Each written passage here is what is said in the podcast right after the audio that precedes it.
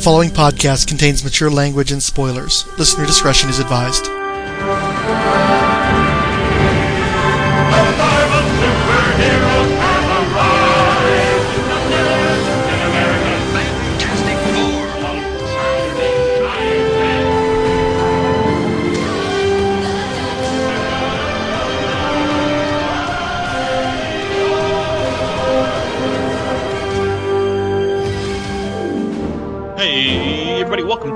Marvel Superheroes Podcast. I'm Illegal Machine, and with me is. Diablo Frank. And. Mr. Fix It. And today we're going to talk about the 10th anniversary of Captain America, the First Avenger, for Captain America's first real appearance here in the Marvel Cinematic Universe. Actually, before we get started, too, I wanted to uh, read a review. I was trying to get into the headspace of where people were in 2011, and uh, I wasn't t- particularly interested in the positive reviews, although I checked a few of those out too. But there was there were a number of negative reviews, and they'll come up throughout our discussion. But one in particular I had to read. This is from CineVue, spelled V-U-E, and the reviewer is Joe Walsh, not that Joe Walsh. He gives the movie a one star review. Uh, I have never really been comfortable with Captain America, star of new block Marvel blockbuster Captain America: The First Avenger 2011 as a superhero. Unlike Batman, Spider-Man, or the majority of his Avengers posse, there's no real edge to this character. Uh, he is simply a soldier with disturbing jingoistic attitudes, out to indoctrinate the world with the American dream of capitalism, apple pie, and a big shield boasting the Star Spangled Banner.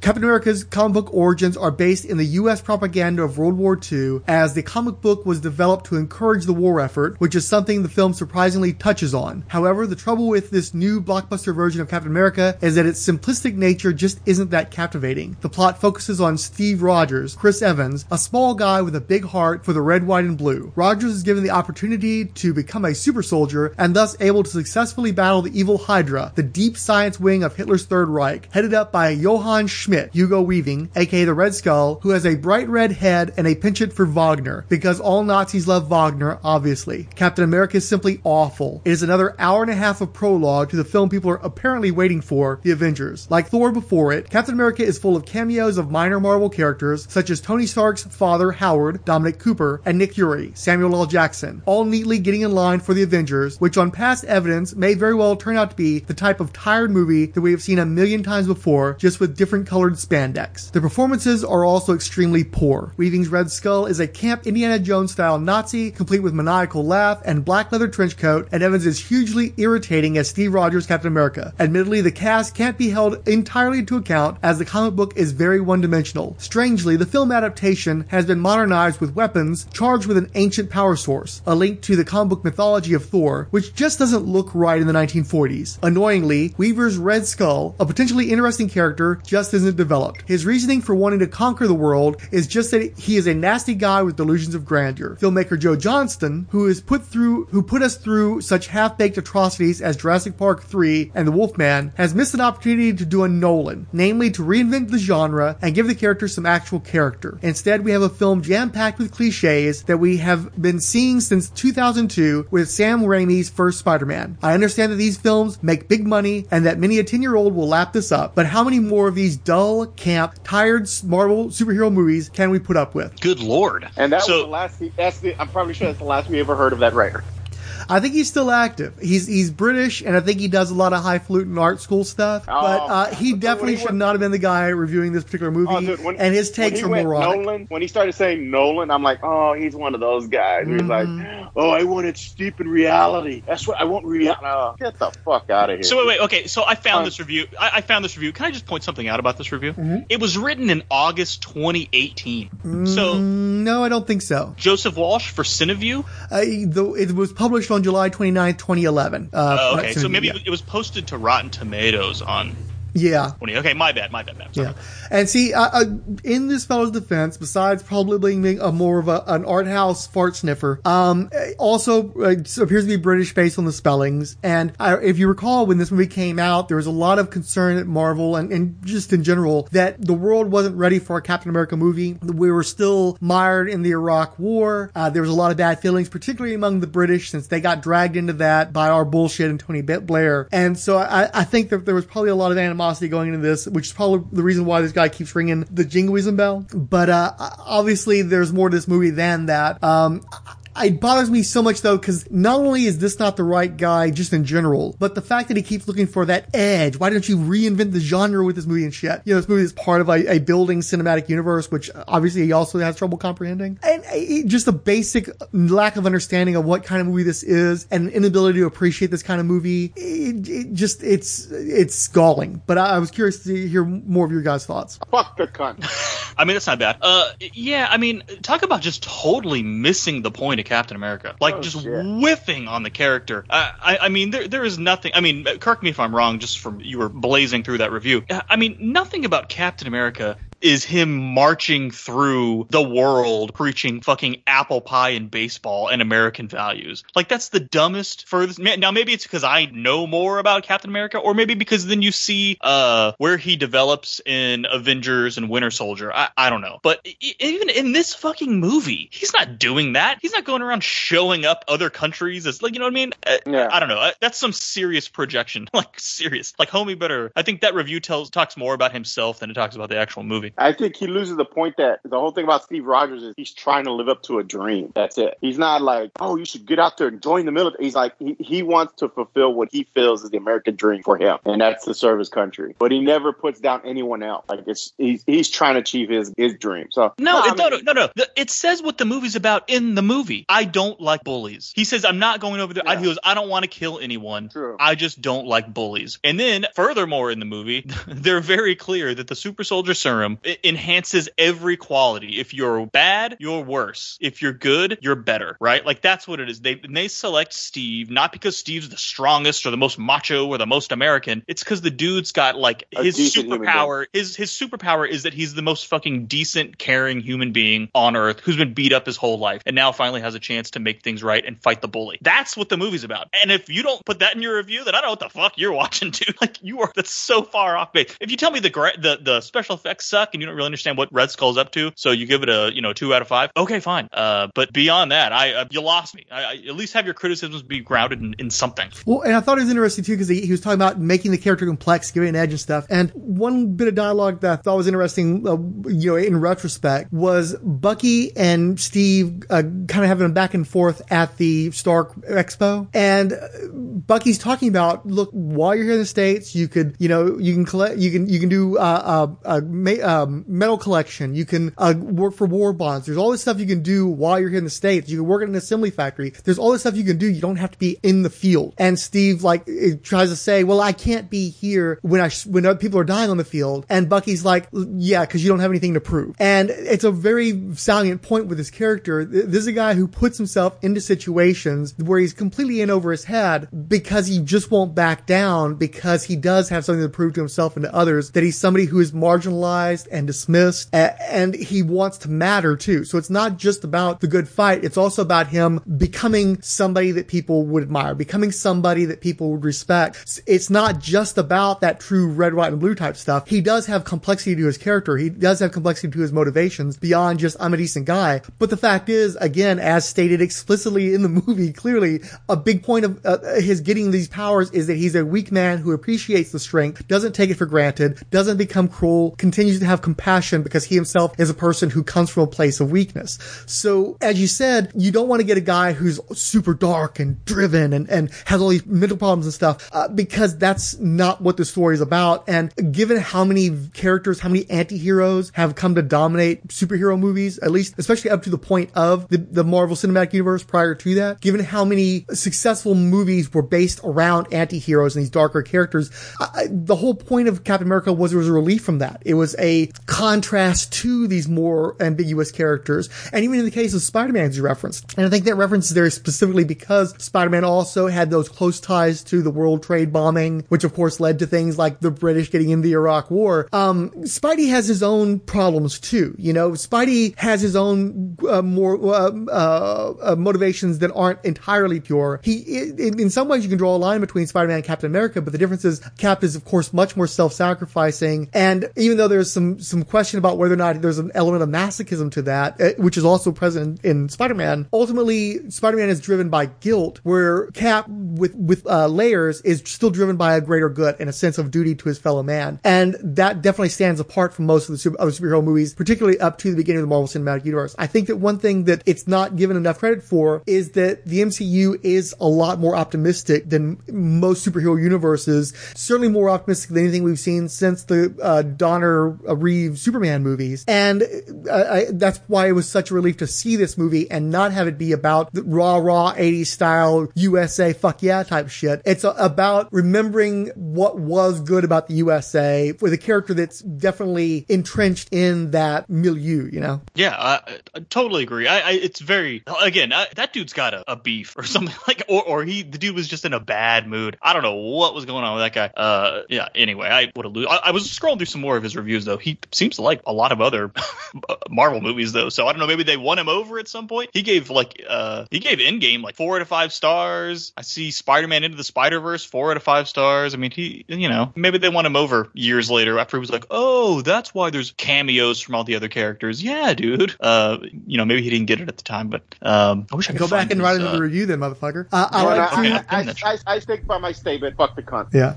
Uh, I like too that they're talking about how it's this World War II propaganda and, of course, revealing ignorance again. We were not in World War II at the time Captain America came into existence, you know? Uh, this was a couple of Jewish guys watching what was happening to their, their people in Germany and in Europe broadly and simmering and wanting to do something to, to combat that. There were still people in our country that were non-interventionists or actual Nazi sympathizers who had no interest in joining the war at the time Captain America came about. So this wasn't some sort of government propaganda. These were two, again, relatively weak men who could only contribute an icon to fight against the evils of the Nazi powers. So eh, very much going from the wrong headspace with that notion of who Captain America is and why he was created. Uh, he gave uh, the uh, Civil War three out of five too. So I, I. This guy's a clown. Um, yeah, no, exactly right. I- I mean, and look, it's historically accurate. Okay, like literally during those years, the U.S. government used comic book characters to sell war bonds. It actually happened. Okay, like it actually happened. And when he's punching Hitler on the the you know in in his little uh, sideshow Broadway play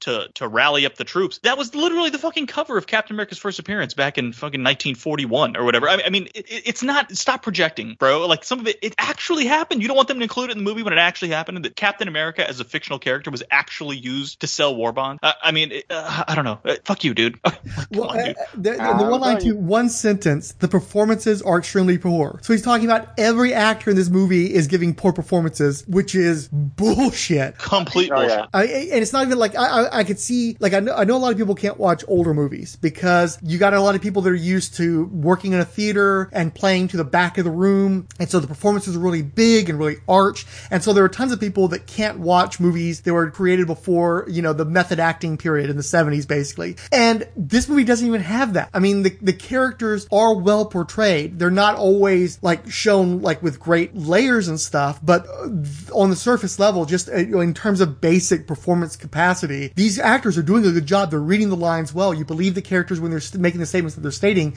Uh, I don't see how you look at these guys and say that the performances are poor. This is again clearly somebody with an axe to grind. Oh yeah. Yeah, and it's not even it's not a two out of five or one out of five. This movie's a one out of five. I, I mean, I can't even uh, like Josh Trank's Fantastic Four is a one out of five. This movie is on another plane of existence from that movie. Do you know what I'm saying? I mean, a one out of five. Uh, uh, what? My mind exploded. And another thing I kept finding in reviews, which is part of what uh, delayed my own watching, of, rewatching of Captain America, was a lot of the contemporary reviewers kept comparing it disparagingly to The Rocketeer. And I managed to go almost 30 years or th- around about 30 years without seeing The Rocketeer. I just, I, uh, you know, it was coming out at the time. It had a mild interest. I liked Dave Stevens' artwork on the comic books. And I, I actually picked up, I think, one of the Pacific Presents that had The Rocketeer in it. So I'd read a little bit of that stuff, but something about the setting and just the look of it, the fact that it was another Disney movie. And I like Dick Tracy, but I, I forget, I, Dick Tracy was an interesting experiment. It wasn't like something that turned me into like a huge fan or anything. And The Rocketeer did not have the same sort of like crazy, uh, panel to live action conversion that Dick Tracy did. Certainly didn't have any of the actors in it. And so I just was perfectly fine not seeing that movie for decades. Did you guys ever see the, the Rocketeer? I, I I've never seen the Rocketeer. Never in my life. To some, it was the fulfillment of a dream. To others, it was an instrument of destruction. A creation that could change the course of history. It was stolen from my factory. Where's the package? This is the FBI! What do we tell the president? Tell me exactly why this merchandise is so important to the feds. It's a rocket. A rocket? Ow! What? What's the matter? I don't know. There's something under the seat. Oh my. What do we got here? What are you supposed to do? Is a bomb or something? No. I wouldn't touch that if I were you.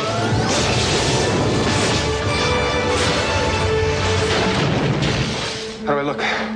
Like a hood ornament. Stand clear.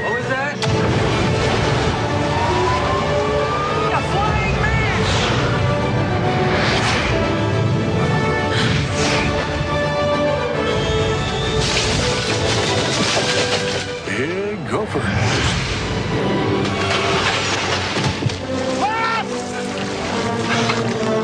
Are you trying to kill yourself? I like it. Uh-oh, we got company. You steer, I'll push. For what? I will not rocket Eddie. Not next week, not tomorrow. Now. Keep your eyes open for this dame. Jenny's in trouble. They're working for a Nazi agent. With an army equipped with these, you could rule the world. You touch one hair on her head, I swear I'll. Shoot him! We've got the girl. The rocket will come to us. I love her, Peevy. Does she know that? She's gonna find out. Let him have it! Hand over the rocket!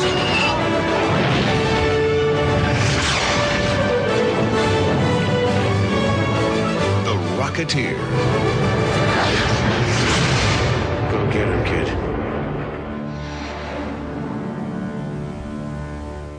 And so I finally watched it remember hearing because of that comparisons. It's okay. I, the one thing that I think was really interesting about the movie is that virtually every character in the movie has purpose and agency. Like even the very minor characters will like have thought processes and will do things that are like independent of where you would expect the story to go because they have their own motivations. And I really like that aspect of it. And the female lead uh, was given a fair amount to do while still ultimately still being a damsel in distress. Um, it was shot fairly well, but it was also extremely corny. The special effects are really bad, especially by today's standards.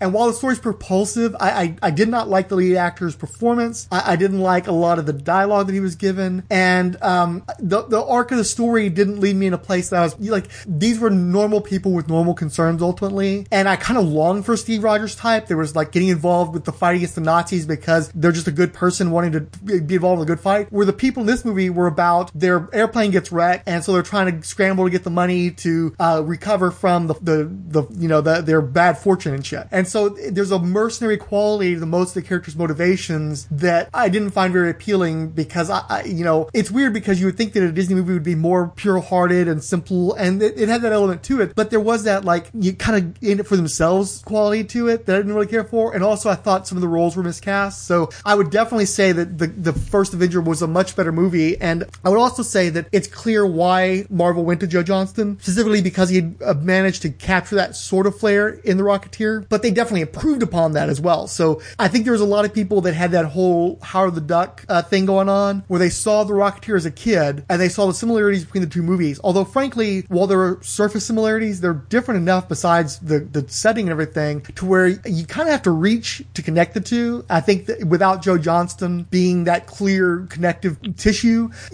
really just have the setting, you know? And I just feel like these were guys, again, with an axe to grind. They liked The Rocketeer, and so they didn't like that they had seen a similar movie in The First Avenger, even though it really wasn't that similar. I'll Yeah, have I can see the that. advice on Yeah. 'cause I've never seen it, so. I, I've never seen it, but I've heard the, the people, some the people who like Rocketeer like stand for that movie. So I, I can get that. Look, if, if you you're pissed the Rocketeer never got its due and it's kind of a forgotten comic book film, uh, and now Captain America comes out, you think it bites some of the key details, maybe some of the look, and everybody loves it. Yeah, okay, yeah, but that's that's like the de- definition of an axe to grind. So generally, though, it's a well-regarded film, Captain America. Well, I do think though that there is an element of retroactive appreciation because this movie was uh, underperforming. You know, it, I think it did better than the Incredible Hulk. Maybe I'm not. A, I'm not 100 percent confident of that. Um, obviously, Captain America wasn't as big a name as the Hulk when that movie came out, but given that Thor performed much better, uh, I think Thor made something like 50 million plus over what Captain America did, and it had come out first, so it Thor really overshadowed Captain America. And there was, I think it's kind of like what you're talking about with the the people who like Rocketeer really stand for it. I think there are a lot of people that stand for Captain America, but like the general public wasn't won over yet. I think that they needed Avengers and the building Marvel Cinematic Universe to go back and appreciate Cap where maybe they didn't feel so much the first time.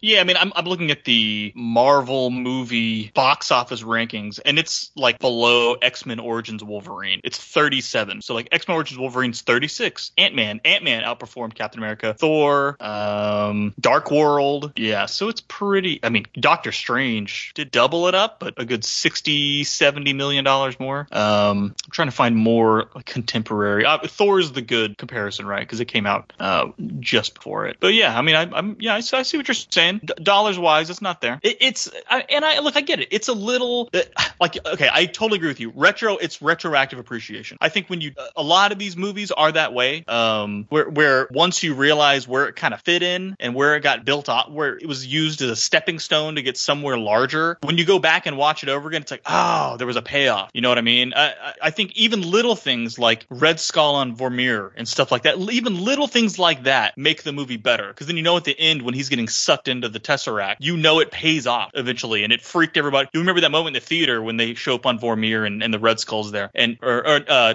was it? No, no, he was there for uh, uh, uh, Infinity War, right, with Gamora and Thanos, and you're like, holy shit, it's a payoff. So now whenever I watch today in 2021, 10 years later, when I watch Captain America and he's getting sucked into the fucking Tesseract, I know he's getting you know abolished to Vormir for eternity. You know what I mean? It, it makes it cooler. Like Well, there's a line at the beginning of the movie too, where Johann Schmidt references, you know, Hitler off in the desert digging for trinkets, which is an obvious reference to Raiders of the Lost Ark, even though timeline lies, timeline, uh, timeline wise, it doesn't work out because Raiders is set in the 30s and this is set in 43, but that's, you know, nitpicking.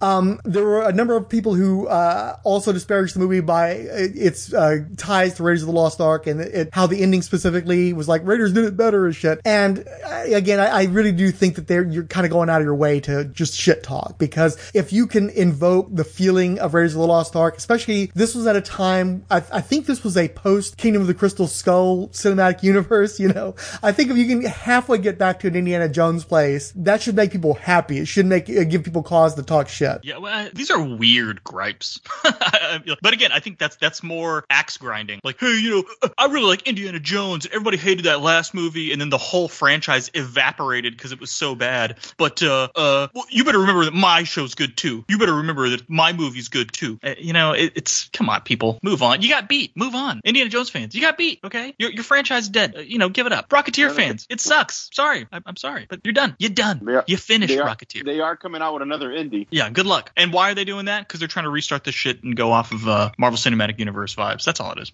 No, I think that they want to leave it on a better note, hopefully. Although they've talked about doing a sequel to that sequel, and it's like, guys, pace yourself. You know, uh, they- I- they Harrison Ford may start a not make it across that particular finish line the way he's been going in recent years. We don't need to recap this movie, right? I don't think so. I don't know, but what, I don't know about recapping, but I, I think we probably have some pretty dense notes. But before we even talk about doing that, Okay, Fitz keep going. specifically said that he had a rant, and I want to make sure he gets this Well, rant no, out. well, no, this is a rant for something else. Uh, oh, not Captain America? No, not Captain America. Okay.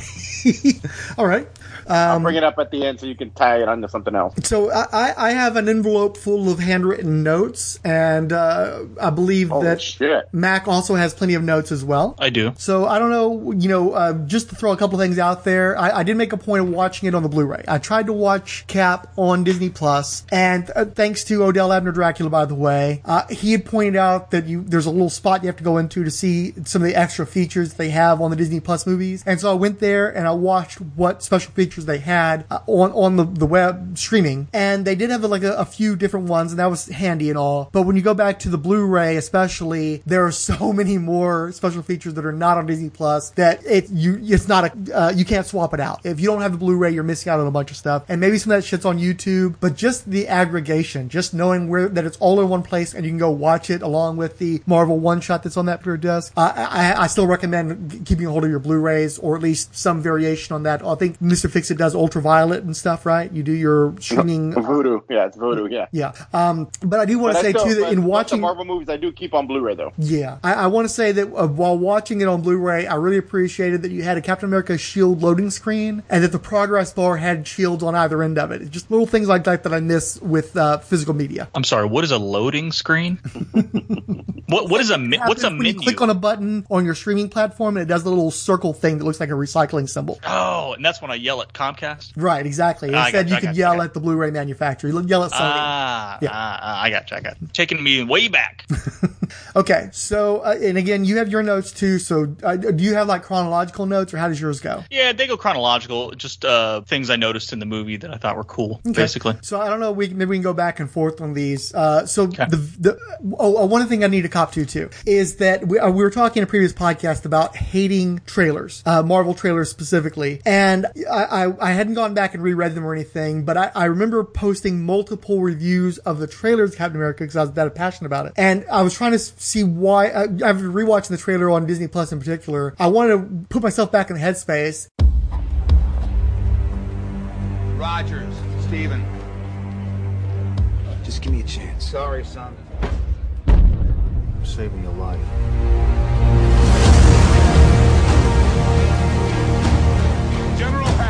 Has said that wars are fought with weapons, but they are won by men. You just don't know when to give up, do you? I could do this all day. Our goal is to create the greatest army in history. I should be going with you. Look, I know you don't think I can do this. This isn't a back alley, Steve. It's war. But every army begins with one man. Five tries in five different cities. I can offer you a chance. He will be the first in a new breed of super soldiers. Why me? Because the weak man knows the value of strength, knows the value of power. That wasn't so bad. That was penicillin. We are going to win this war because we have the best men. Now, Mr. Stark. Nay, will personally escort Adolf Hitler to the gates of hell.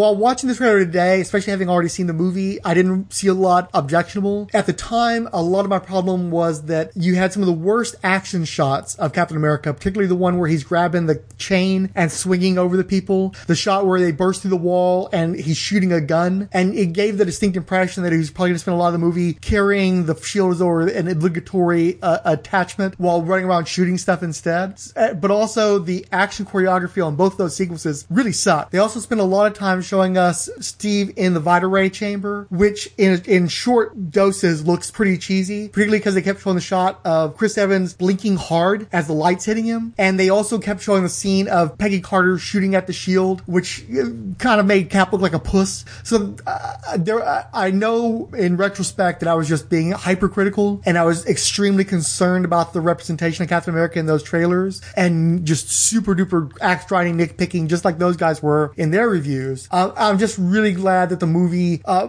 assuaged my fears and gave us a, a fine cinematic Captain America that I can be proud of, uh, and that holds its own against any of the other uh, superhero movies out there. Oh, I remember we were freaking out over the Chris Evans casting. We were like, who? Who? Chris who? Yeah, not as much as I was freaking out over Matthew McConaughey. I was super pissed off at that suggestion for a while there. And you remember too, uh, they they had also talked about Will Smith and John Krasinski. And not that long ago, somebody put out a deep fake where they put John Krasinski's uh, face over Chris Evans's. And fuck, I'm glad that shit didn't happen because he looked so damn goofy trying to be Captain America. I just at the time he was mentioned, especially given the com- the competition, I was better with Krasinski than anybody else. But I think actually seeing it manifest through modern digital wizardry, man, that was a bullet dodge. Well, I think actually I remember not too long ago I saw an interview with him where he talked about going in for to play Cap and that they were kind of dressing him in the in the uh, the costume or the the uniform and that he saw Chris Evans in the uniform. He was like, "Oh yeah, no, it's him," because apparently they're friends. Like I want to say I saw it on some kind of like a retrospective, kind of like what we're doing, but they were doing it on on his movies and his his his you know career. Um, I don't know if you could find it, but it was it was interesting because he talked about going in and how him and Chris Evans were like the two finalists for Cap. I will say I would watch a whole movie if they deep faked uh, John Krasinski on Chris Evans and Jenna Fischer on Agent Carter. I would watch that whole thing. She I was didn't like The Pam. Office. she was Pam from the. Well, okay, that's fine. That's fine. Well, I didn't say for you. I said for me. So Oh whatever oh, no, no. Just i am going to step away for just a minute. I'll be right back. He needs to put one of those. Uh, Let's all go to the lobby. Let's, so- Let's all go to the shitter. Let's all Let's go all to the go shitter. To the, Let's all go to the shitter and wipe our ass one last time. And if they, dude, what if they did Rainn and Wilson as the Red Skull? I would watch that deepfake. Really? You have Dwight as uh, as yeah, dude. Dwight as the Red Skull, and then uh, Jim and Pam. It'd be great. Well, you are saying you're looking for stuff to do right now. I'm just saying. I'll get to work on it. now, what's a deepfake? No, I'm just let me Google that. I've seen some pretty good ones. Yeah, they're getting uh, scary good. Yeah, like in the world, scary good. All right, well, I'll be back in a second too. All right.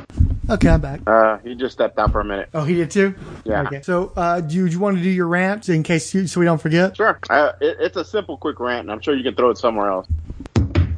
I'm back. Am I the only one here? Well, Fixer was about to do a rant, but I think he got rant blocked. Can, can we save his rant for the cruise show I want to do, or we all just talk about random shit? Okay. Well, well I, I think that he's if he doesn't get the rant out during this recording I session, he's going to I can hold forget. on to it. No, I- I can hold on to it. It's We'll, fine. we'll see where we're at. Okay, so going into the theater, watch the movie. I, I know that I felt apprehension at the beginning of the film because the whole thing with the snowstorm, I, I didn't think it looked that great. And listening to the commentary track, uh, it's it's done on a soundstage, so I, I wasn't wild about how it looked and how basic it looked. And what struck me this time watching it, especially because I'm concurrently doing an Aliens podcast, is it's basically the same opening as Aliens, where you've got these workers who come across this vessel that's in a place where it's not supposed to be. Uh, they use a laser to, to uh, burn their way into the vessel. They go inside and they find somebody in suspended animation inside. Uh, they even play some horror notes that are reminiscent of Aliens when the, the SHIELD agents are going into the aircraft and find Captain America's shield. So just a weird parallel there. I'm never going to be able to entirely get over Cap not, I, I, can get past him not being frozen a block of ice, but there's something about him still being in a ship and just like sitting there and freezing. I guess he was probably knocked out, whatever. But it just not having him get thought out and immediately start having a wrestle with the Avengers. I know you probably can't even do that in cinema, although they somewhat did it to some degree when Thor was found by the Guardians in one of the Infinity movies. Um, but I'm always, it, it, it's never going to quite feel right to me that Cap doesn't get up and start fighting the Avengers as part of his origin story. I just I just had a mental image of Encino Man where they're unfreezing Brendan Fraser's caveman, and it seems like that's what you wanted. I'm just a caveman fighting for the American way. yeah. And now let's deep fake that. Now we got to deep fake Chris Evans' face on Brendan Fraser and Encino Man, so we can wheeze the juice. Weezy the Frank. Juice. Frank, you you big Encino Man guy? No, I've never actually seen it. You, we need to do a whole, dude. We got to do a whole like review of the Pauly Shore cinematic universe. I'm a big Brendan Fraser fan, so I could pretty talk into that. S- s- uh, Son-in-law, Encino Man. Uh, what's the the in the army now? Fantastic cinematic universe. I don't know that I've ever watched a Pauly Shore movie from beginning to end.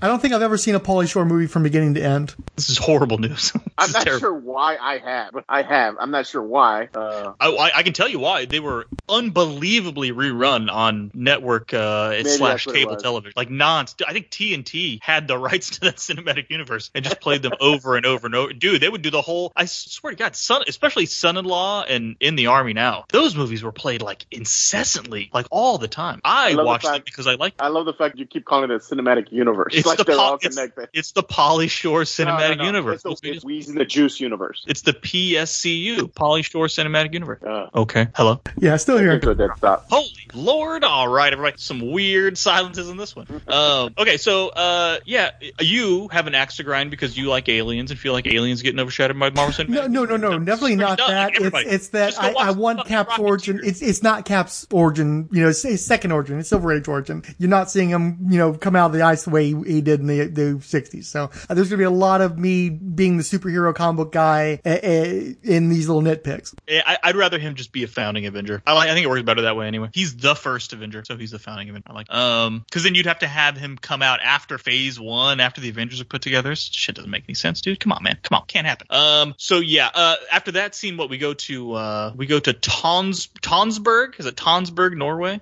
So, somewhere in Europe, yeah. And there's a deleted scene where you get to see the gigantic super tank uh, plow through chunks of this town. But uh, I think it works better where the people are running from it. They get to the location that this tank is uh, targeting, and they get in there first, and they're trying to warn the dude from Hogwarts, the groundskeeper guy, that hey, something's coming. And he's like, people have tried to come here for centuries. We'll be fine. And the tank blasts through the shit. I think it works a lot better. Well, it's not just some random shit in Europe. Tonsberg ends up being where the Asgards settle, Asgardians settle after uh, Asgard's blown up. Ah, I was not aware I of that because that. I don't care about that. Yeah, yes, you should care about that because I that's where cool. that's where the Tesseract was. It's Yggdrasil is where it's in. You know, obviously this is uh, it's Norse's shit. Yeah. So that's Well- where the uh, Asgardians settle. And not only is it great because you've got the whole Raiders of the Lost Ark connection there, but also the fact is, is Roy Thomas, it, both Marvel and DC made such a big deal about, uh, Adolf Hitler and the, the Germans in general, not the Germans, but the Nazis in general, fixation on mythology and the supernatural. Uh, pretty much the, uh, no prize for why the Justice Society of America didn't win World War II is because Hitler had the spear of destiny that was supposed to pierced Jesus Christ's side on the cross. And because that has mystical power, it prevents the heroes from going to stop uh, Hitler. So that sort of thing is such a huge part of both DC and Marvel. You know, in Marvel, you had the invaders, and at one point, Thor actually worked with the Nazis because they didn't know any better. And there's just all this shit that ties Hitler with the Norse mythology specifically that it, it, it- there's all these people bitching in these reviews about how you're tying Captain America to Thor, but the fact is that was always the case, or at least it's been the case since at least the 70s, and you're just ignorant of those connections, just like you were ignorant of the fact that in building a universe, guess what? You're gonna have to connect different movies because that's kind of the point of a connected universe. So stupid. Again and again, uh, all of this shit just goes into how unbelievable this cinematic universe is and how many how much shit they had to fight against that had never been done before. Yeah, But- the people just couldn't, uh, they, they didn't understand the vision, and so they just were bitching about it constantly. Yeah, that's why, like like we said earlier, I'd love for that dude to go back and rewatch the movie and rewrite his dumb comment, his dumb uh, review. But he wouldn't do that. So unless he could watch it on 35 millimeter in his local art house. Anyway, um, okay, so yeah, let's see. We don't. I want. I'm avoiding recapping. I'm avoiding recapping. Um, where, what do you got after that, uh, Diablo Frank? Uh, complaining that the movie this? takes place in 1943 when one of the points of Captain America was that he was in the fight before the U.S. was. Uh, I, it just, uh, I don't, I understand they're trying to compress the timeline. They want uh, Captain America to be as young as possible when he gets to the modern times. But in doing that, they rob him of being part of the entire war effort. And you're sitting here wondering where, not just Steve, but where was Bucky throughout World War II that he's only getting enlisted in like 1943? Just, uh, again, super nerdy nitpick. Yeah, but the but I I think I think him going and being rejected over and over and over again works much more better. Well, better for Steve, not so much for Bucky. But I do Yeah, sure, but who cares about fucking Bucky? Well, and uh, actually, that's the thing is people do care about Bucky, and that's that's an instance where I think that the movie works really well. I am not. I've, I've hardly ever read any Golden Age Captain America stories. I've read a handful, but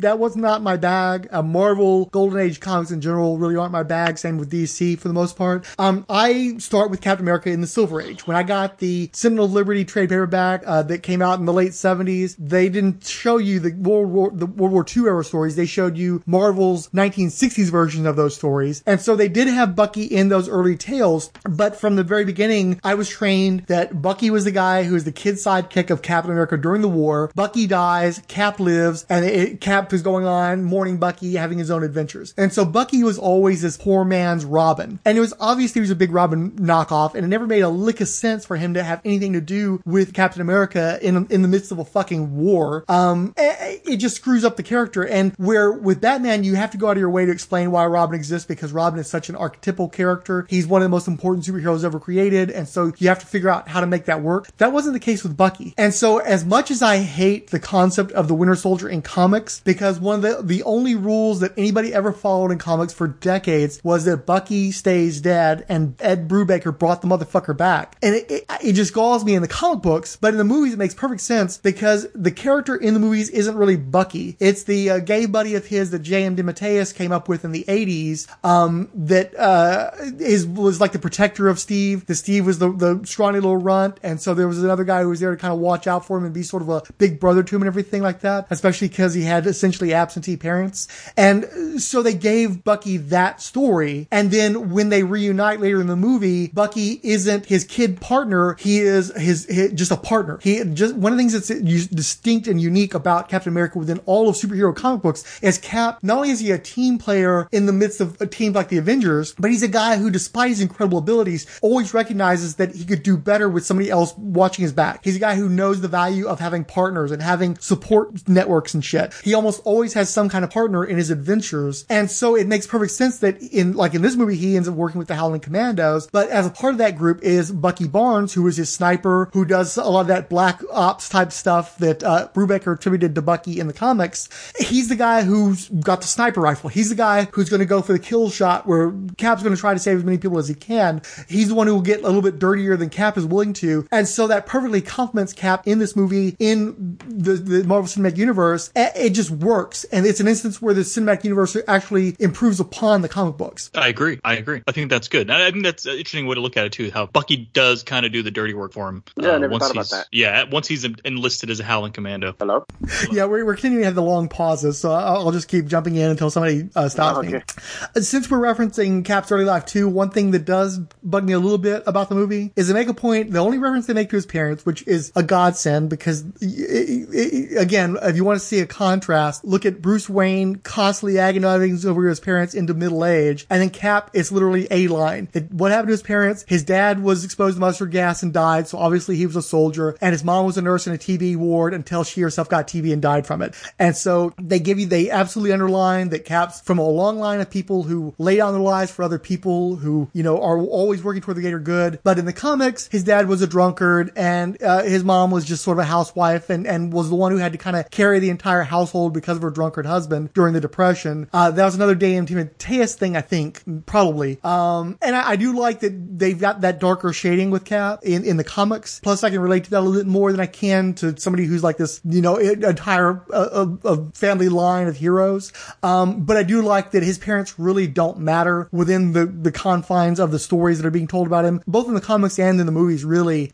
So many heroes are defined by their parents, and I feel like that's a, a childlike mentality, and given that so many superhero comics were created for children, that makes sense. But as an adult, it's refreshing to have a hero who isn't tied up in all these parental issues like so many other characters. Yeah, that's true. I mean, I mean, even you mean look at Tony Stark, you look at Thor, right? I mean, these guys all have family stuff, and Cap really does kind of steer clear of that. Now he do, he gets the Bucky thing, but uh, it, you're right. That is it's, it is a different take. It is a different take. I dug that they got the synthetic man into the Stark Expo, but I, I'm I'm never going to be able to let go of wanting to see an Invaders feature of some kind. Takeout takes I the thought, Chris, was, Ta- huh? I thought that was the Human Torch. Yeah, the synthetic man is the Human Torch. That's the the whole Oh, okay, thing is okay. because the original Human Torch was an android created by I think Yeah, Professor I Horton, and so I'm not going to ever let go of wanting to see the Invaders in World War II. I want to see the Human Torch. I want to see Submariner. Uh, one of the Howling Commandos, Farnsworth, is actually go- supposed to become Union Jack uh, based on his character in the comic books. So I want to see Union Jack having adventures in the 50s. Just some kind of reference to that, please. But uh, I know that it's like when they had the Infinity Gauntlet in Odin's uh, trophy room. It's one of those things they've stuck into one of the early movies that they've completely forgotten about or will never reference or will no prize away or what have you. But I still burn, no pun intended, to see something done with that uh, Easter egg. Yeah, they, they just cram so many Easter eggs. You just can't follow up on all of them, unfortunately. But that is definitely a cool one. We talked a lot about how I feel, and I don't think I'm entirely alone in this, that Dominic Cooper just ruined the character of Jesse Custer in the Preacher adaptation. But I have to say, he is an extraordinary Howard Stark. He is so good and so perfectly cast. I can't imagine anybody else in the role of the young version of Howard Stark. I still love, you know, uh, Rod- Roger Spaulding in the, as the older version, but as the young, cocky poonhound, uh, definitely his son's father i- i- of the 1940s. I think Dominic Cooper is just excellent as Howard Stark.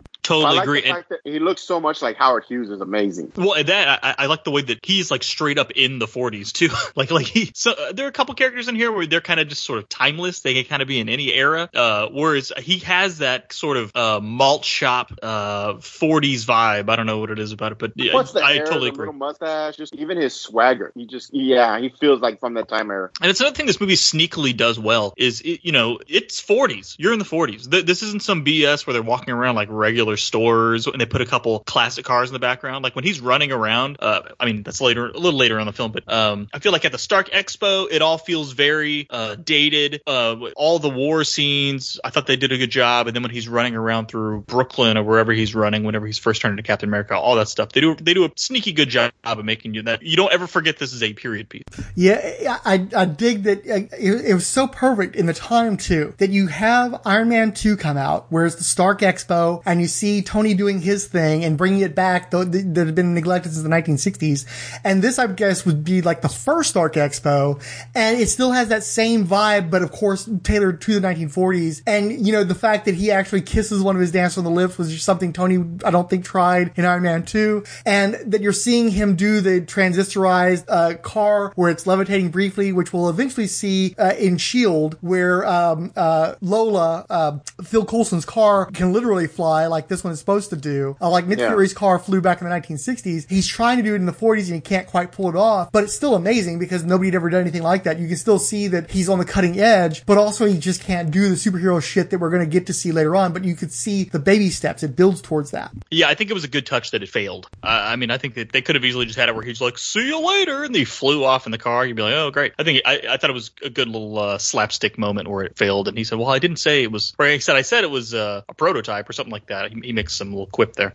But I, I think Iron Man 2 especially gets a lot of shit for being poorly planned out and, and haphazard. But I love that because you got that parallel and because these movies weren't quite back to back, you had, I think, Thor between them. Um, but to see that, that, that's kind of a literary device to, to, to show that, uh, uh, back and forth in time and to show that comparison between the two. And I don't think anybody ever really gives it credit for doing that. You know, it, I thought it was very clever. Uh, I- but I also have to agree that I, I, you know, I had my issues with the trailer at the time, but watching it then and today, I love that it, it is absolutely a period piece, that it completely commits to that. And it's one of the things that's so infuriating about a movie like Captain Marvel to where it has a 90s setting and aside from the fucking blockbuster and a soundtrack, there's literally nothing in that movie that tells you that you're there any, any time frame besides the current day. Where this movie does nothing but remind you with all of its dials and levers and, and knobs and everything else that this is super analog. It's absolutely the 1940s. And that's part of the fun of it. It's so great to see that retrofuturism. It's so great to see that this is the top of the line technology. How cool is it? Like, I, you guys have probably had the kind of clocks that had the placards. Kids, there was a time when a time clock would have little spokes on it and there were plastic placards that would fall one after another minute by minute to show you the passage of time. And they had those same placards for a bomb in this movie. And for the 1940s, this was absolutely cutting edge. Those didn't come out into the general public until like the 60s or 70s. And now it's an absolutely antiquated technology, but it's so cool to see the future of the 1940s that doesn't even compare to the 1960s, but uh, lets you know that these guys were on the cutting edge of their time. And it's fun to see the limitations of that contemporaneous technology while also them, you know, obviously pushing towards the outer limits of it. Yeah, and they, they could have easily just put like a little digital countdown there too, uh, easily, and they they they went into, they got the detail right. And I So know it's, I- it's somewhat fetishistic. Oh, sorry, go ahead. Mr. Fix It, go ahead. No, go ahead. I know gonna it's say- somewhat fetishistic, but there's something about seeing things like that. It makes the movie more tactile for you. It it, it gives you that member berry. You know, it, it's it, it, there's a lot of unreality in this movie, and to see that sort of antiquated technology at play, it puts you in a place, and and especially for people who experience that type of technology growing up, you you get. I, I wasn't around for the 1940s, but I still have this nostalgia because I remember that more tactile world that we lived in in those times, and Captain America does a great job of recalling that. Totally agree. Um, I, the Stark Expo is also where we Steve finally successfully enlists. Um, and Yeah. there's also the line where uh, was it Bucky tells Steve, "Don't do anything stupid till I get back," and Steve tells him, "You're taking all the stupid with you." Uh, and that's the same line they reverse in Endgame whenever Steve leaves to go return all the uh, items from the different time streams. He and Bucky have that exchange. Another, I love these. I love the little threads, man. I love it. I did not know that. Yeah, that's what he tells him before he gets on the the quantum platform. He says, "Don't." But- Steve says, "Don't do anything stupid till I get back," and Bucky tells him, uh, "You're taking all the stupid with you." Yeah, I, I remember that part, but I Yeah. didn't realize they revisited it later. Hey, Frank, didn't you tell us like they kind of almost planned these movies like years and years in advance, tech wise, and Uh, well, well, we were, we were looking at how they were able to do such extraordinary special effects and how poorly, particularly the DCU, looks when compared to Marvel's special effects. And a lot of it has to do with the fact that they are doing the previs and some of the CGI before they've even necessarily got a director on the movies. Uh, like if you watch some of the special features related to the Black Widow movie, one of the directors that they were trying to sign on decided to pass because they were she was asking about the action sequences, and Marvel told her, "Don't worry about it. We've already got those mapped out. We're already CGIing that stuff. You know, we'll, we'll take care of that. You just deal with the other stuff." And she wasn't interested in doing that kind of thing. And I don't think it was as much the case in the early Marvel movies, but certainly at this point, what's going to happen is they've already done a ton of the CGI work before a lot of other elements are in place. They probably have a script, but like often the directors or some maybe even the actors aren't even in place before they're already working on the CGI. So yeah, a lot of that stuff will be planned years in advance, and I'm sure that helps with the connectivity. so this maybe was along the lines of the last movies where there was kind of this a little bit more freedom to go off script, or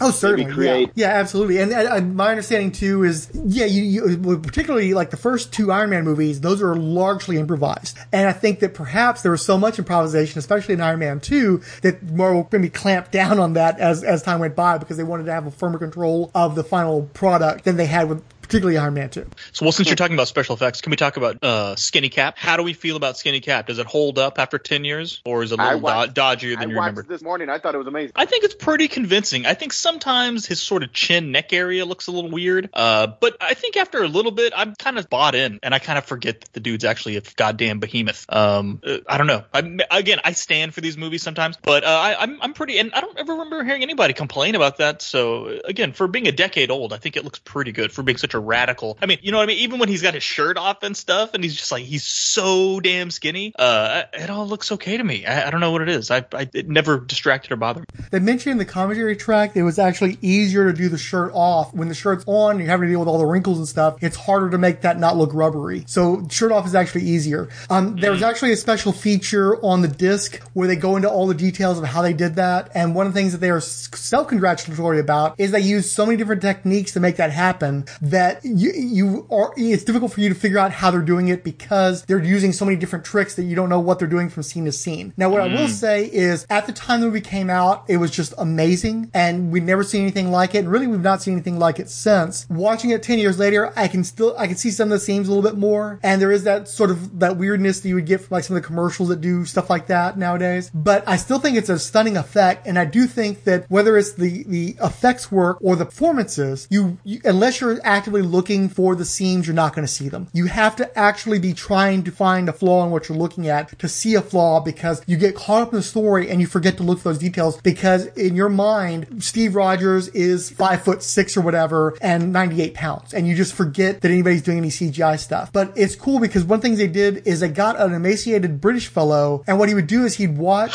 they wanted to keep Chris Evans' performance. Uh, and I think, I think this is hugely important and I don't think Chris Evans gets enough credit, even for myself. Watching some of the special features and stuff reminded me of just how much work he put in to make Steve Rogers happen. So much of the performance in is is in his physical characteristics and in his choices that the British guy would watch Chris Evans Behemoth go through the motions, and then he would go and mimic what Chris Evans did. He would basically try to recite the performance back, and and they would use elements from both performances, but the emaciated guy wasn't emaciated enough, so they'd go in there and shrink him even further uh, to make him small enough to fit. But stuff like that, that, that that's a level of commitment that I, I don't think you have in a lot of movies these days. I don't think Marvel would have the time to do something like that today. I don't think they would necessarily try it. I think they would probably just do their little deep fake shit and be done with it. Um, but they were so committed to getting Steve Rogers right in this first movie that they went through all that trouble and it works fantastically. And it's amazing to me how much of this movie is devoted. Think about the, like a year, I think the same year this came out, Green Lantern came out, where they make uh, Ryan Reynolds run around in his completely CGI costume, which looks pretty shitty. And the movie in general looks really shitty. Think about how much of the budget just had to be committed to showing skinny, tiny Steve Rogers, how much work that took and the craftsmanship that went into that and how completely they sell that.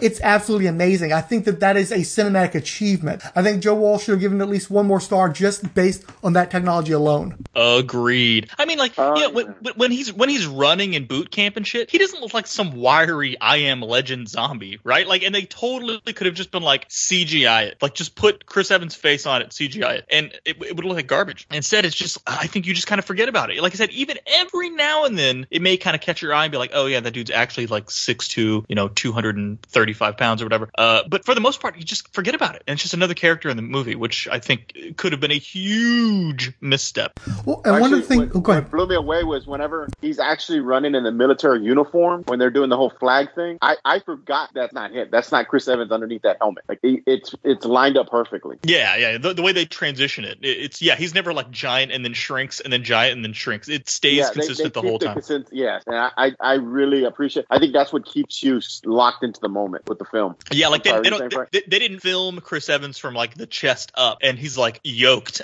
you know what I mean? Like you can still Yeah. see his shoulders are like four feet across, and then they cut back to the skinny guy for a pull away shot. Like they didn't cheap out on any of that stuff. Yeah, there's no Matt Salinger running around trying to limp or anything too. So that's a, that's a big plus. Uh, one thing I get too though is Chris Evans, not only was he a great Captain America, but he was also a really great Johnny Storm. And he was already in pretty damn good shape when he did the Fantastic Four movies. What's weird to me is it's the same actor and in both roles he's built, but I think they actually go in there with the makeup and they, they make his face look different as Steve Rogers than as, uh, Johnny Storm. Part of it might have just been age and also he's much bigger, even though he's really well built in the, the Fantastic Four movies, he's much bigger in the Cap movies. Um, but his face looks different. It's more angular. It's, uh, his nose is more, it's bigger and it's more prominent. Um, he, his facial features look different. And, and I'm sure part of that was him when they were doing the skinny Steve Rogers, but there's a certain consistency the way his makeup is done, even when he's a, a larger fellow, to where he looks like a, a different person. Like I, I, even though they're the same actor, I wouldn't necessarily think that Johnny Storm and Steve Rogers are the same guy, which is amazing in itself. But just just to uh, praise him on his acting, I mean Johnny. I, I until you just brought it, I forgot he was Johnny Storm. And Johnny Storm was the best part of those Fantastic Four movies, and he had that cockiness and stuff. And I'm like, holy shit, that's right, he was Johnny Storm. And he, his smile, his attitude, just the way he portrayed himself, played perfect to that. So when he played Cat, just man, he went completely 360. So oh, I forgot about that.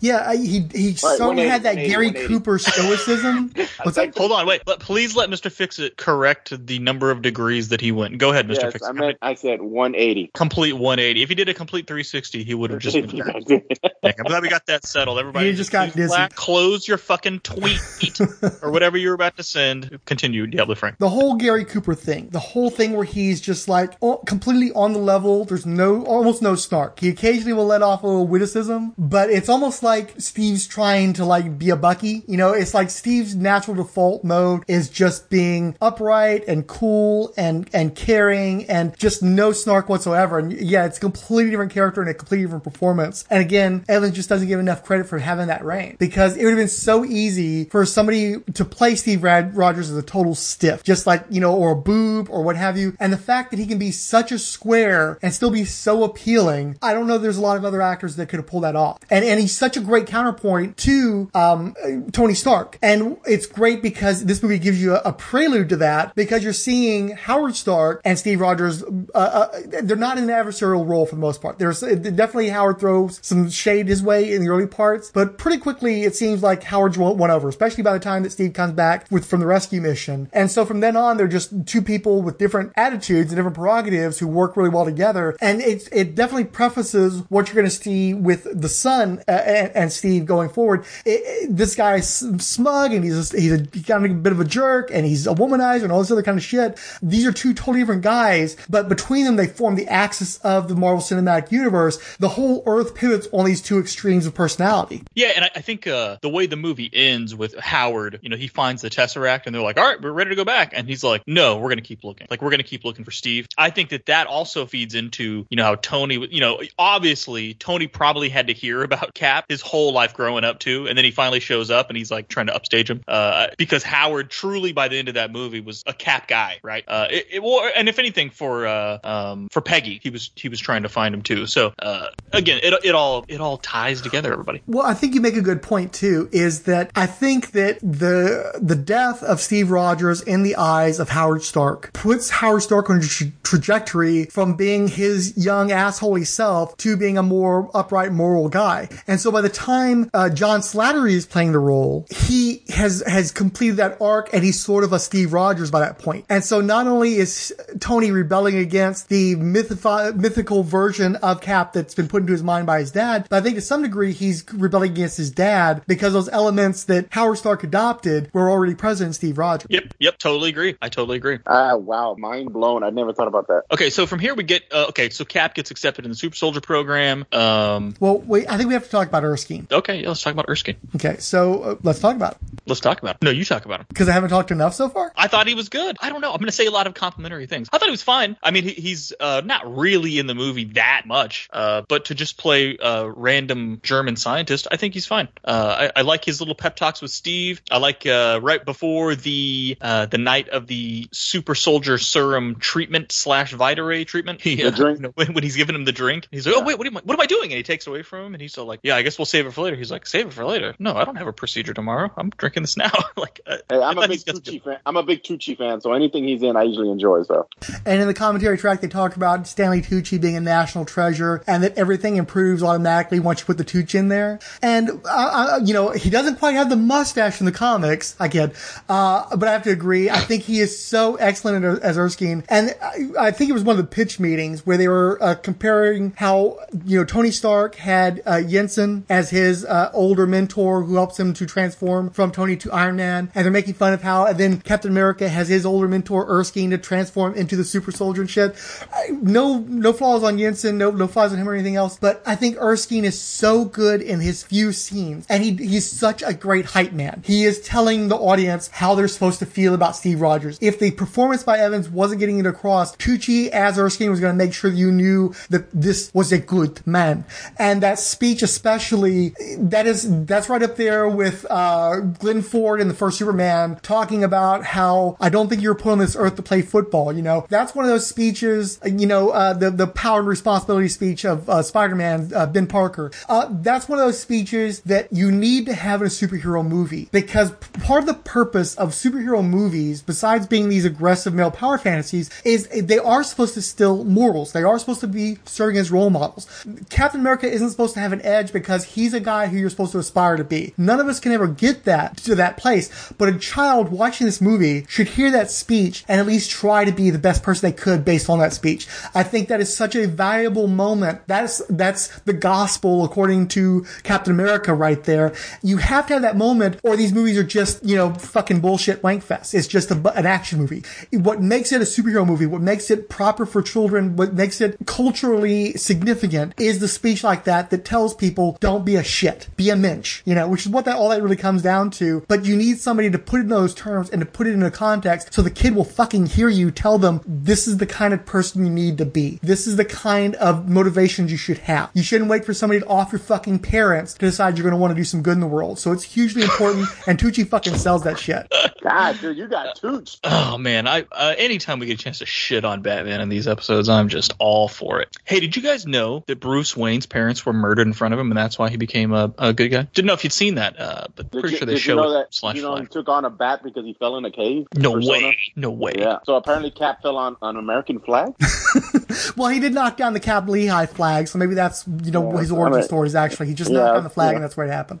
Uh, okay, can we talk about Tommy Lee Jones now? Please. Oh, fucking national treasure. Another one, dude. Fuck, he's so movie- this movie- he's so great in this movie. I lo- anytime Tommy Lee Jones just being a, a short talking asshole, I'm just I'm down for it. Dude, he's like the epitome of Americanism. Like, I think America, I think Tommy Lee Jones. All right, He's that's like an our, interesting one. is, is- is he like our John Wayne? Like our generation's John Wayne? I think that's fair. Because I, I think of like all the, I can't, I can't, I keep thinking of all the different quotes. Like he's great in Men in Black. He's great in The Fugitive. Uh, fuck, I love him in No Country for Old Men. Like, dude, he's like our generation's uh, John Wayne. Better, but still. Yeah, I, I don't think Tommy Jones is a raging racist. So that's probably Yeah. a huge plus in his favor. I hope not. God, Yeah, that'd be a- so that'd ruin uh, uh, we don't talk about we. I don't know if we've ever talked about this in the podcast or anything, but uh, I go way back with Tommy Lee Jones. Uh, he's a Texan, and so uh, he was with Sissy Spacek in Badlands back in the seventies. My mom had a crush on him, so I grew up watching Tommy Lee Jones movies, and uh, so I'm a uh, you know that just like with Sam Elliott, there was that secondhand appreciation. I don't want to you know hop on his dick or anything, but I'm a big fan of Tommy Lee Jones. I always late. have been. a little late. Yeah, and he, he's another one of those guys where I'll, I'll go back to This Park Is Mine. I go back to Black Moon Rising. I go back to uh, the the fucking pirate movie he did. I saw that shit in the fucking theater. His fucking pirate movie. I saw that shit like in '83. So I'm a Tommy Lee J- Jones fan from way back. And while he was a terrible Harvey Dent, um, and I've made fun of him for that, I'm glad that his Marvel Cinematic Universe character was much more appropriate, age appropriate, personality appropriate. And if he's only going to get one shot in the Marvel Cinematic Universe, this was a great shot. He was so perfect in this movie as the ball busting sergeant. And that's such a minor role in the Cap comics. It happens. And the problem is in the comic books, it's mostly in the Silver Age. It's mostly Stan Lee scripts. And it's when Steve's already a fucking ox, you know, when he's already this gigantic guy. And of course, he's playing up being a klutz. He's doing his whole Clark Kent spiel, which is not something that I've missed. I don't miss that shtick at all. I think that maybe Clark Kent should be a big old geek, but I don't think it works necessarily for Steve Rogers, especially, you know, once he's in the military. It's, it's just kind of a goof. And, uh, you know, they don't, they're not a ton of World War II era Captain America stories from the Silver Age. They did a run of it for half a year to a year, and then they bumped him back up into the modern times. So to see Tommy Jones take that fairly minor character in the comics and turn it into a, a character that very much defines the Captain America stories of the, the period, and to have such a great actor do that, it, it absolutely, just like with Tucci, it, it, it very much uh, increases the value of this movie and how, you know, Tommy Lee Jones, Tucci, the two of them, that's another star, Joe Walsh. What the fuck are you even thinking? Yeah, and, and they're great, and and then with the Hayley Atwell too. I love the the banter between those three. It's fantastic. Uh, all throughout the uh, boot camp scene leading up to uh, what do you call it, the Super Soldier Serum experience, and then even afterwards when when Tommy Lee Jones and uh, or whenever what is his what is his actual name in this? Uh, do we ever say what his actual name is? Nobody cares. General. Tommy Lee Jones. It's, ca- it's Tommy it's Lee Jones. General Tommy Lee Jones. General uh, Lee Jones and uh, Hayley Atwell going back and forth after you know they smuggle Steve out of the, the camp or whatever. I, I think that all the interaction between those characters and they don't really have anything to do with, with Chris Evans are, is all still very very good. I I have to say this too. When I saw the movie the first time, I, I went back and I looked my, at my review, and I felt like ha- Atwell kind of had that one note to some degree. It's like I, I you know, I agree that she was uh, uh, stunningly attractive. Um, she has an extraordinary jawline, and I, I think one of the reviewers referred to her lipstick as hypnotic. Um, but I didn't give her credit for the performance because she has to be such a stoic in this movie, and she's kind of a straight man to to a lot of different people, but especially Tommy Lee Jones's character. And having seen her progress from this movie to the Marvel one shot to her own series, you can respect that she has to kind of play at that level because of her environment and the kind of character she needs to be. She's not allowed to have the kind of variance that some of these other characters have. And she's, as you say, she's got such good repartee with these other characters. And you can see her visibly soften around Steve where she's much harder around the other characters. I, I did not give her credit enough at the time, and I have to give her that credit in retrospect. She, it's an extraordinary performance. And I had to say too, I, again, the, the nerdy stuff, I was hung up on Peggy not being a part of Cap's origin from the comics. I was hung up on Peggy being blonde and being a resistance fighter and all this fucking bullshit. And having finally let that shit go and appreciating what Hayley Atwell brought to the role and how challenging this was and how, again, you know, not to disparage another actor, but you look how things worked out with Sharon Carter. And I still feel like the actress who plays Sharon Carter is trying to pull off that role. She did, she did better when she did Falcon and the Winter Soldier, but she still feels like it's an ill-fitting suit for her. And for Atwell to be that intimidating and that competent and that, uh, capable and, you know, the, the I, her character can be somewhat severe, but that's just who she is. That's who that character is. And the fact that she can bring that level of intimidation to be that intense, uh, not every actor is capable of that. And she deserves all the credit in the world for pulling it off. Cause uh, when she's standing in the middle of the street firing a gun at somebody, I believe that she was going to cap that guy in the face in that last shot. I don't think that she was bluffing. I think she had it and she legitimately was pissed off when Cap got in her fucking way. Uh, I believe that if she said that she was going to be able to do something, she would be able to do it. I love that scene where she walks out and instead of like unloading the gun, just takes that breath and then pop and just caps that guy from way down the street. I'm like, dude, Peggy Carter's a badass in this movie. Well, and you have to take into account too, look at all the fucking people that Nazi killed. You know, there are all these people that are trained to, to deal with this guy and it's like fucking Resident Evil. It's like nothing but kill shots all the way out. And then the one person that's able to stand her ground against them is Peggy. You know, you, you, she's not somebody to fuck with. And I, I think it's a great point, like you were saying, that she she intentionally softens up when she's around Steve. Uh, uh, it's so uh, it's not so I don't mean to say so obvious, like oh look what she's doing, but it, you even down like the glances she gives him, you know, or that the cab ride where she's like surely where, where they're ri- driving and he's all like oh uh, I got beat up in that alley and that alley yeah. and that alley, and he's like all like getting down low or whatever, and then uh and then she even does the well surely you've you've danced, and he's like no I'm just waiting for the right woman or whatever, and they kind of cut to her, and dude just little stuff like that, and then the fact that that pays off again in a later movie. Ah, dude,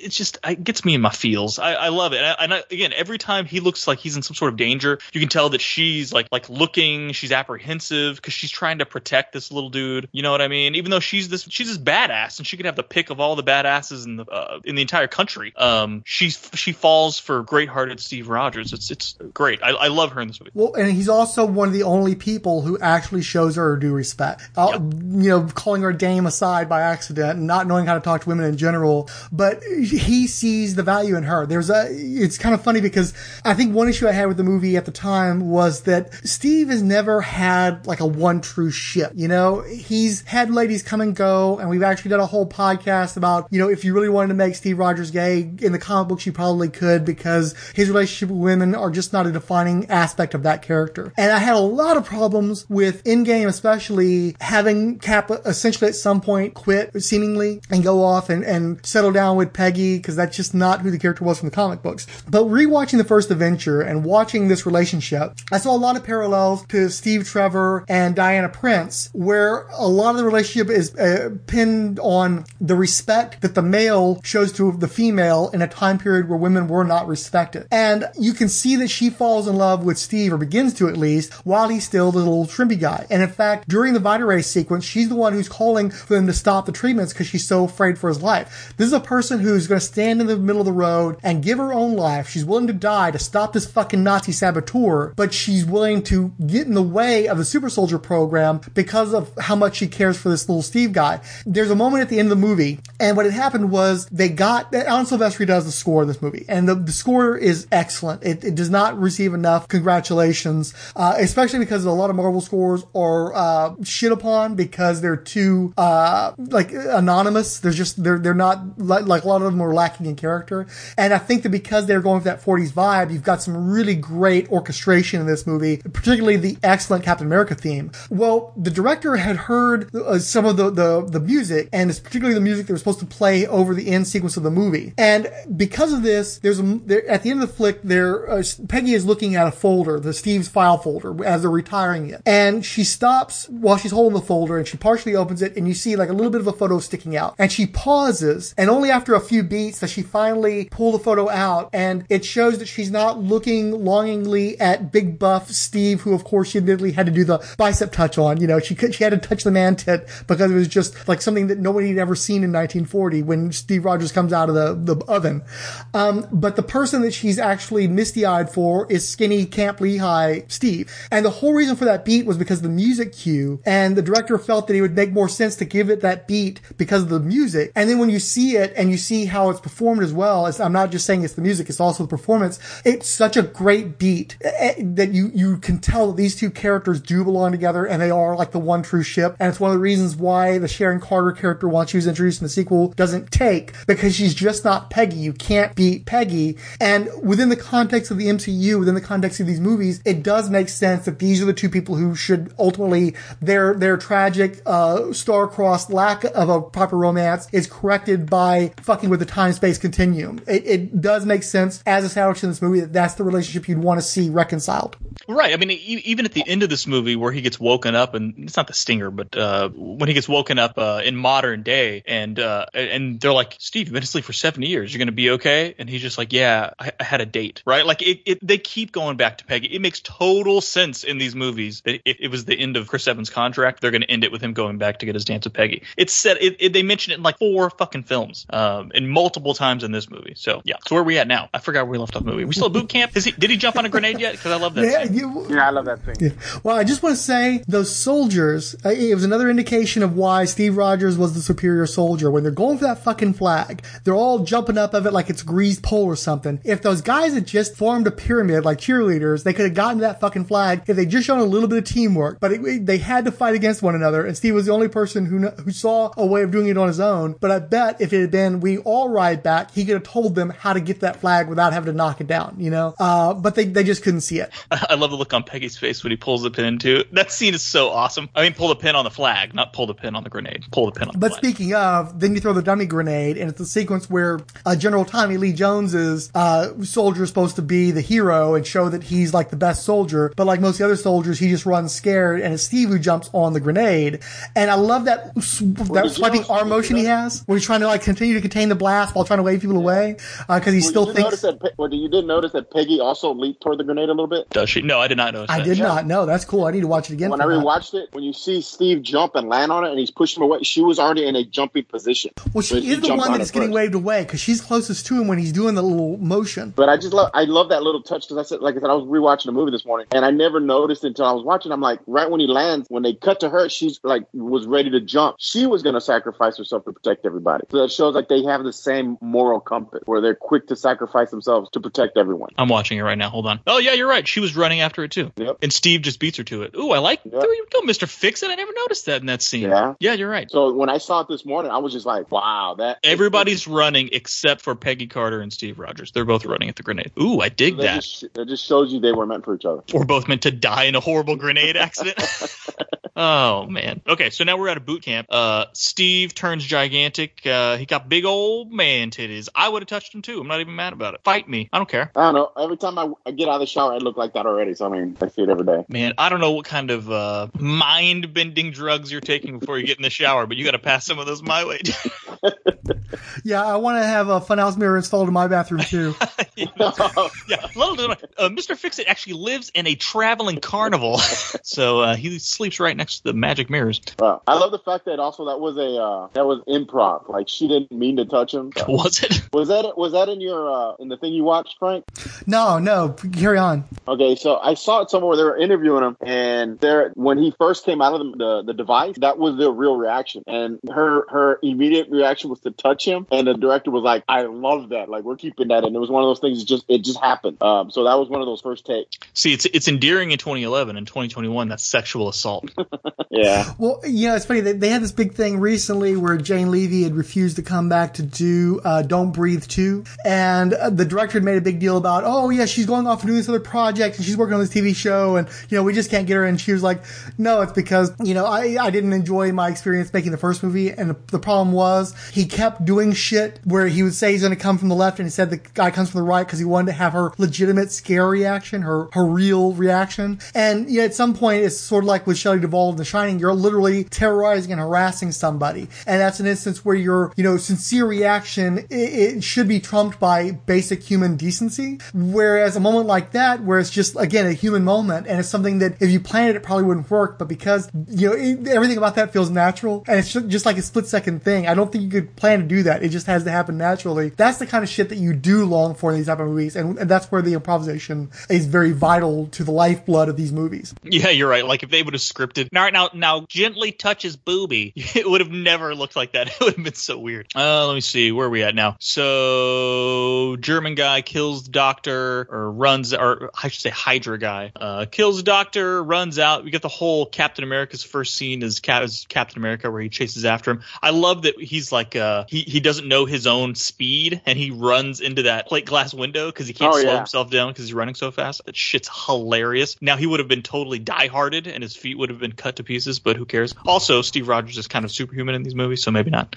I I do want to point out, well, and again, this was back in the time when we weren't entirely sure if he was superhuman. They definitely play around with that line where he's really, really strong and really, really fast, but is he superhuman? It's not 100% clear at that point in time. Does he have a healing factor like Wolverine? Not in the comics, not really, but in this movie, maybe we don't know. We, we it's never made clear, but I would assume so. Yeah, I, I, do want to point out that I remember when they were filming this sequence, it was on one of the the shows, one of the online shows where they were talking to him and interviewing him, and uh, it was funny because he had these little fake feet so they could run barefoot through the fake New York City. Uh, yeah, he had these little rubber feet that he was using, so that's how that happened. That's pretty funny. I, I he would had love, kitten I, mitten. I would love that. I would love if there was a story arc where uh, Weapon X is just the Canadians' version of trying to create the super serum. Ooh, yes, please. Yeah, and, That would be and Bucky cool. Barnes was the prototype Logan. Yeah, Yeah, I think it was kinda Ryan Daly who was talking about how he's apprehensive about Wolverine being brought into the MCU because his arc's already been done by Bucky Barnes as Winter Soldier. Yeah, that's true. Good point. Rion Delay, look at you, buddy. And probably done better because I doubt. I mean, Captain America: Winter Soldier is better than any Wolverine movie that could possibly exist, right? I mean, I Logan's know. pretty Really, good. I really like Logan. Yeah, it was good. It was good. Um, okay, so at that point, uh, where are we at now? Well, I do want like- to point like- out that while we were in uh, the UK, I did try to go to the pier where that sequence was filmed when Cap dives in the sub uh, after the submarine.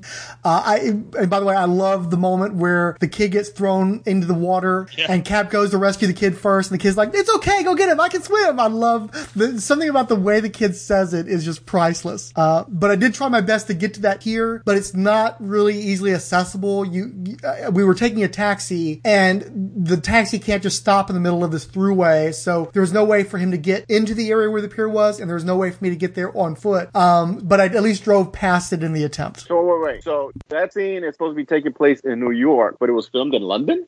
Uh, well, good chunks of the movie were filmed in, in uh, the UK. Most of the movie Oh, was filmed at Pinewood Studios, and so a lot of times 1940s New York was actually modern day London, uh, redressed. Oh wow, did not know that. Nor did I, but I guess it helps make everything look older. Yeah. Okay, I liked. Uh, let me see. Uh, let me see. Let me see. Let me see. We can kind of skip him doing all of his uh, war bond stuff. Uh, Oh, can we although talk that- about how the Red Skull's introduced in Zoloft? yeah. So what do we think about uh, Red Skull and Arnim Zola throughout this movie? Oh, loved him. I like Arnim Zola better than I think I like Red Skull. Although I think I, I, I like the fact that Red Skull was chewing up scenery. Like, Oh, yeah, he, he should be larger than life. Yeah, oh yeah, he should be larger than life. I remember the first time I watched him, I thought it was a little too much, but after rewatching, I'm like, oh no, that he he played them perfectly. Like he should be almost like a, a character out of an opera or something. Like this grandiose, very you know, full of himself. So. I, I love how much he talks down about Hitler, like over and over again. How I Dude, love he talks it. down about everyone, dude. He's, Yeah. he's definitely a uh, uh, what do you call him a megalomaniac, where he, he talks down to everyone. Like when I, I love when the Nazis show up because they want to know what's going on, and he's just like you know he's he's setting up the weapon to kill them. And there's a part where he's talking about bombing the enemies, and the one Nazi's like, "There's Germany on this map," and then And Berlin. When they all realize they're all fucked. Yep, yep. Or when he talks about, uh, I think he says something about eliminating all of my enemies, and they're like, "Your enemies? like, what are you talking about?" And then later on, yeah, he sees Berlin is on this map. He's, Indeed, it is. And then he starts zapping all those dudes. Yeah. Well, they've got that, you know, he's wearing the mask for a good chunk of the movie. And at the time I was watching the movie the first time, that bothered me. It's like, I don't want to see the fucking actor. I don't want to see Hugo Weaving. I want to see the Red Skull. But in rewatching the movie over the years, I love the severity of Hugo Weaving's face naturally. I love the fucking Richard Spencer Nazi boy haircut. And I like how they make all these allusions to why that is the case. That apparently in this version of the Red Skull's origin, uh, he was like the ideal Aryan or one of the ideal Aryans. And so he found favor in Hitler's eyes. And so when he takes Erskine's solution prematurely uh, and becomes the Red Skull when he's disfigured, uh, Hitler isn't happy because that isn't the image that he wants out there for the Nazis. And essentially Hitler is forcing him to wear the mask. And you have that scene where uh, Red Skull is having his face paint or he's, he's having a painting of himself on Yeah. natural and they, they keep teasing what the Red Skull is going to look like without you actually seeing him. They're just seeing people's like horror and disgust at his face. And I, it always struck me at the time weird that he was having the picture done while he had the mask off. But in retrospect, it makes perfect sense because what it was is he didn't have a problem with his face. He had a problem that Hitler had a problem with his face. And you could see that he's probably having that painting commissioned specifically because he's already planning on better dealing the Nazis. And, you know, it's just a, a foregone conclusion for him. Um, but what's interesting in that particular sequence is that they call him, you know, they say specifically that Hitler has said that we are done, you know, coddling or, or allowing all these eccentricities of the Red Skull. And when the guy lands on the words Red Skull, you can see Weaving's face change. Like he's offended and disgusted that that's been applied to him. But at the same time, he ultimately embraces that because it's him in opposition to Hitler and him manifesting as a, a person that's greater than a normal human. He's, he's transcended uh, Johann Schmidt by the end and become the Red Skull. So it's actually very cool, but you can see that offense that he has uh, at how dare you try to use that as a slur against me.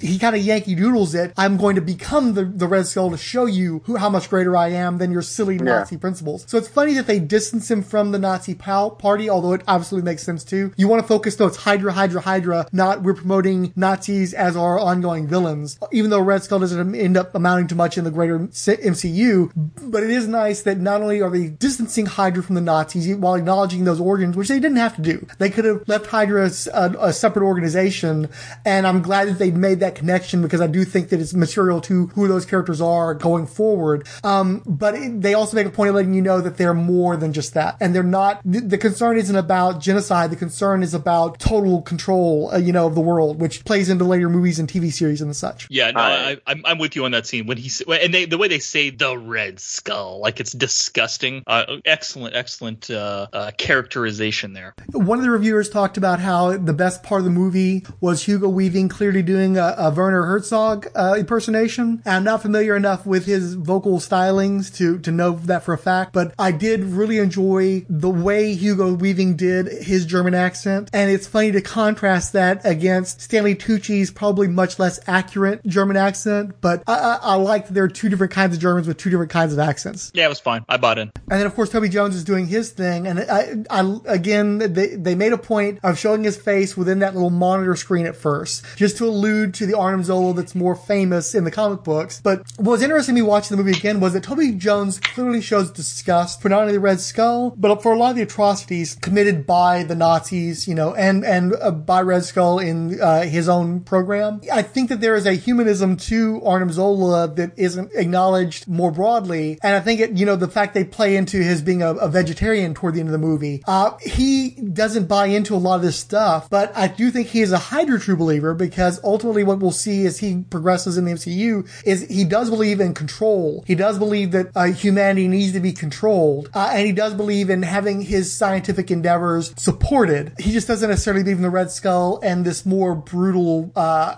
tactics that are used. Yeah, like like when uh, the, the one guy survived and he's like, Red Skull, we uh, or Herr Skull, we fought to the last man, and he's like, evidently not, and he pulls the pistol and shoots that guy, and you see the look of horror on Zola's face, and it's like, okay, I like I, I like the setup, and the fact that he then does eventually flip to Shield, and then is part of Shield, and then basically incorporating Hydra into Shield uh, years later is all excellent. Well, and the thing is, going back to some of these reviewers talking about how one-dimensional Red Skull is, the Red Skull ought to be red, uh, uh, one-dimensional. I, I I don't want to see a humanizing portrayal. I don't want to see his layers and his motivations. The fact is, the guy was always, from the comics to the movies, regardless of what variations you have on that, he was always the ultimate shit, and that's all I want to see. I want to see him being a classic villain because he is a classic villain. I, I'm not a huge Red Skull guy. He's not one of my favorite comic book villains, but when I see him portrayed, I don't want him to have nuance. The guy has a giant cherry on his head. You know, there's nothing fucking subtle about that shit. He should be the most arch villain possible, especially with the, the, the German accent and the fucking badass form-fitting leather outfits and shit. Um, that's exactly who the Red Skull should be. So I, how could, how, what, there's nothing to complain about that because that's, what else do you want from the Red Skull? Do, do you want him to have like a romance or something? What the fuck? You know, this, he is who he's supposed to be. Now, the Red Skull is Cap's greatest enemy. I, I'll acknowledge that. He's not my favorite, but he is the greatest. Mr. Fix, I can barely hear you, dude. Where'd you go? Can you hear me? No, sounds like you're like 20 feet from your phone. Let me, let me, hold on. Give me a second. You pooping? No, I'm trying to get these things to work. Hold on. You sounded fine before. I don't know what happened all of a sudden. Um, okay, let me keep talking. Um, okay, let me see. Uh, Cap's uniform. Do we want to talk about Cap's uniform? It's pretty terrible in this movie, right? It's very very uh, puffy. Which one are you talking about? The one that he like actual when he becomes like actual the one he gets from Stark. Okay, so here's the thing, and again, this this was kind of a bone of contention with is that I knew that you were going to have to translate the comic book to film, and we'd already had several attempts at that in live action. Cap's just got a really super fucking gaudy costume that looks fantastic in the comics and just doesn't work that great in live action. And so I'm so I, I can't tell you how appreciative I am for the the uh, Cap as a a, a you know, Bond salesman uh, sequence. Uh, Paquita got mad at me because while I was taking my notes, I paused during the Star Spangled Man with a Plan because she's like, "That's the best part of the movie. Why would you pause during the best part of the movie?" Um, she apparently she loves the song and she loves the sequence, and I, I, it's so rewarding to see Chris Evans, probably going to be the ultimate Captain America actor ever, in a classic costume. And I gotta tell you, I still think the boots look great. I love the fucking red boots. Um, but also they they do have that big sagginess around the neck, and of course, if you'd had that costume out in the field, it would have looked ridiculous. So it's so great to see that classic Cap in some iconic uh, poses and situations uh, within the context of the movie and have it work while also recognizing that you couldn't do a proper movie in that costume. Then you've got the transitional suit where he's essentially wearing a regular fatigues over, or actually it's a bomber jacket over that costume. So you have the shades of Captain America without it being full blown. And then finally you've got the uh, suit that Cap himself designs. I love that they have the sequence where he draws the, uh, where they, they saw him show him drawing because his, he wasn't Clark Kent. He was Steve Rogers, illustrator who worked as a freelancer for a number of years. And I love that they worked his art into the movie even that small way. But he's the one who designs this costume. The costume is clearly modeled after Bryan Hitch and Mark Millar's The Ultimates. And it definitely reflects the 1940s while still being enough of a superhero costume for it to work. I could have used a little bit more color, but I also recognize that a guy in the field during wartime shouldn't have a ton of color. And I think that it's probably the best live action realization of the Ultimates costume possible. And despite my, you know, fanboy, you know, uh, itching, I have to say that, uh, you know, it's a, it's probably the best costume they could have possibly have done. And I'm, I'm happy with it within that, uh, scenario. Uh, it's just that it kind of took over the merchandising for a while there where all the action figures and all the t-shirts and shit had that suit. And I, I just don't think that it works as well outside of that 1940 setting as it did within. So I, I'm happy with it within this movie, but I'm glad they moved past it as well. It's one instance where usually when they decide to change the superhero's costume from movie to movie so they can put out a new action figure, I resent it. But in this case, I think it actually works for Cap because there, there's like an ongoing uh, attempt to tweak the costume and make it work even better. And I think they did a good job with it here. A much better job than I had a right to expect. Yeah, it was just like really puffy. I mean, I, I was I, again. I even have my notes here. Let me let me read you word for word. Uniform's pretty awful, but I'm buying it for some reason. I you know I was fine with it, but later on it definitely evolves to like the the cut is better. Forget the design on it. The cut just gets better uh, in the later movies. So I, I I'm not so sure that I could see America's ass as good in this one as I could as the ones in the later film. Pause it to also, fix it to see if he's there. you there, Mister Fix It? So weird. It was just suddenly he was like really far away. I could barely hear him, and then he just disappeared. Mister Fix It. Is he on the call? I don't I don't know that he is. He's not responding. Do you want to finish out your point and then I'll stop it and we'll call him back or something? I mean, that, that was my point. That uh, as much as I thought the uniform looked just compared to, I don't think it bothered me as much at the time. But when I started, when you compare it to subsequent uniforms, this one's pretty rough. Whereas I think you can argue the first couple Iron Man armors from Iron Man one and two are his best looking armors. Uh, I would say the uniforms for Cap got better over time. So I'm going to hang up and try to recall him real quick. Okay.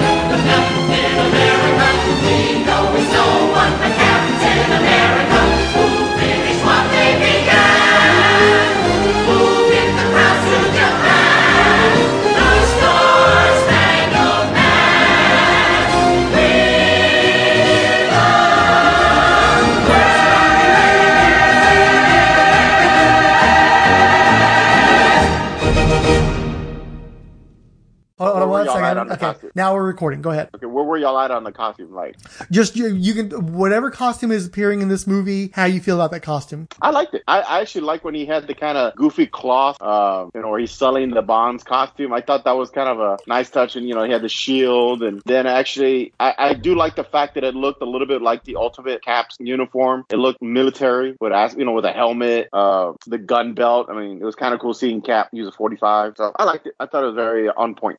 Remind me too. Weren't you particularly fond of the Star Spangled Man with a Plan? What is that? The song in the movie. Oh yeah, I thought it was. I thought it was pretty funny. Yeah, it's great. Which also leads me the, the line where he's going to first go into battle, and they're like, "Are you sure you're ready for this?" He's like, "Absolutely. I've knocked out Adolf Hitler over 200 times." Yeah. that was not. Yeah, it was pretty good. he's not a total dork. He's still like he's got his moments where he's pretty funny. Well, and what's cool too is uh, they're so smart for hanging the lampshade.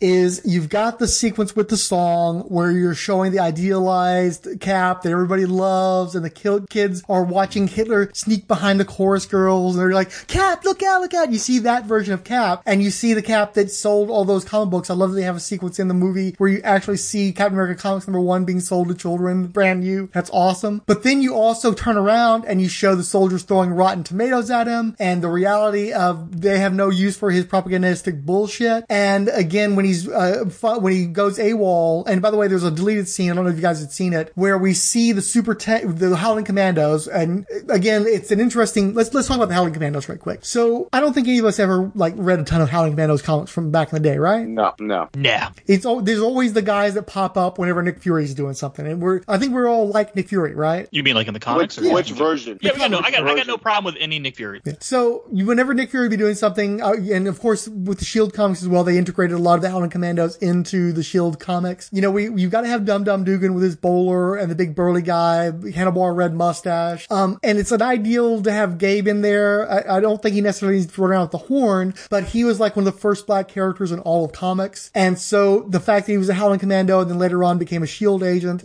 just for representation alone, you need to make sure to have him in there. And it was cool they gave him like um he was multilinguistic and like a Rhodes Scholar and shit like that. Um, I'm not as familiar with the the Asian fellow. But I do love the fact that his great great grandson is the principal in the uh, Spider-Man universe. Is that a fact? I was not aware of that. Whenever in the in the movie, whenever Peter's being called to the office by the principal, who's by the, the same actor, he has a photo of his grandfather up in the background in his uniform with the Shut Highland Commando. Uh, are you kidding Yep. me? Nope. Uh, I'm How did y'all not know Google this? Machine. I'm going to my Google machine. Bring it. I I think his YouTube foo is going to beat you there. I'm sure he's watched all those. Oh, no. Did you see this e- e- Easter egg videos that are all over the Top YouTube? ten East. Are you ready for the top ten Easter eggs in First Avenger? Blah blah blah blah. blah. No, that one I actually caught because when I saw Spider Man, I'm like, hey, look, it's the same actor from uh, Captain America. And then when he goes to the office, you know, you kind of, gl- I glanced the office and I saw a photo in the back of the grandfather in uniform. I'm like, oh shit. And then I think I wa- I listened to a podcast where they had that actor on there and they were talking about his different roles. And he said that that was one of his favorite roles because he got to play his own great grandfather. Oh, so it's literally the same actor playing both roles. Yes, Oh, yes. well, uh, yeah, that's the thing that I should feel regret about missing. Yeah, okay.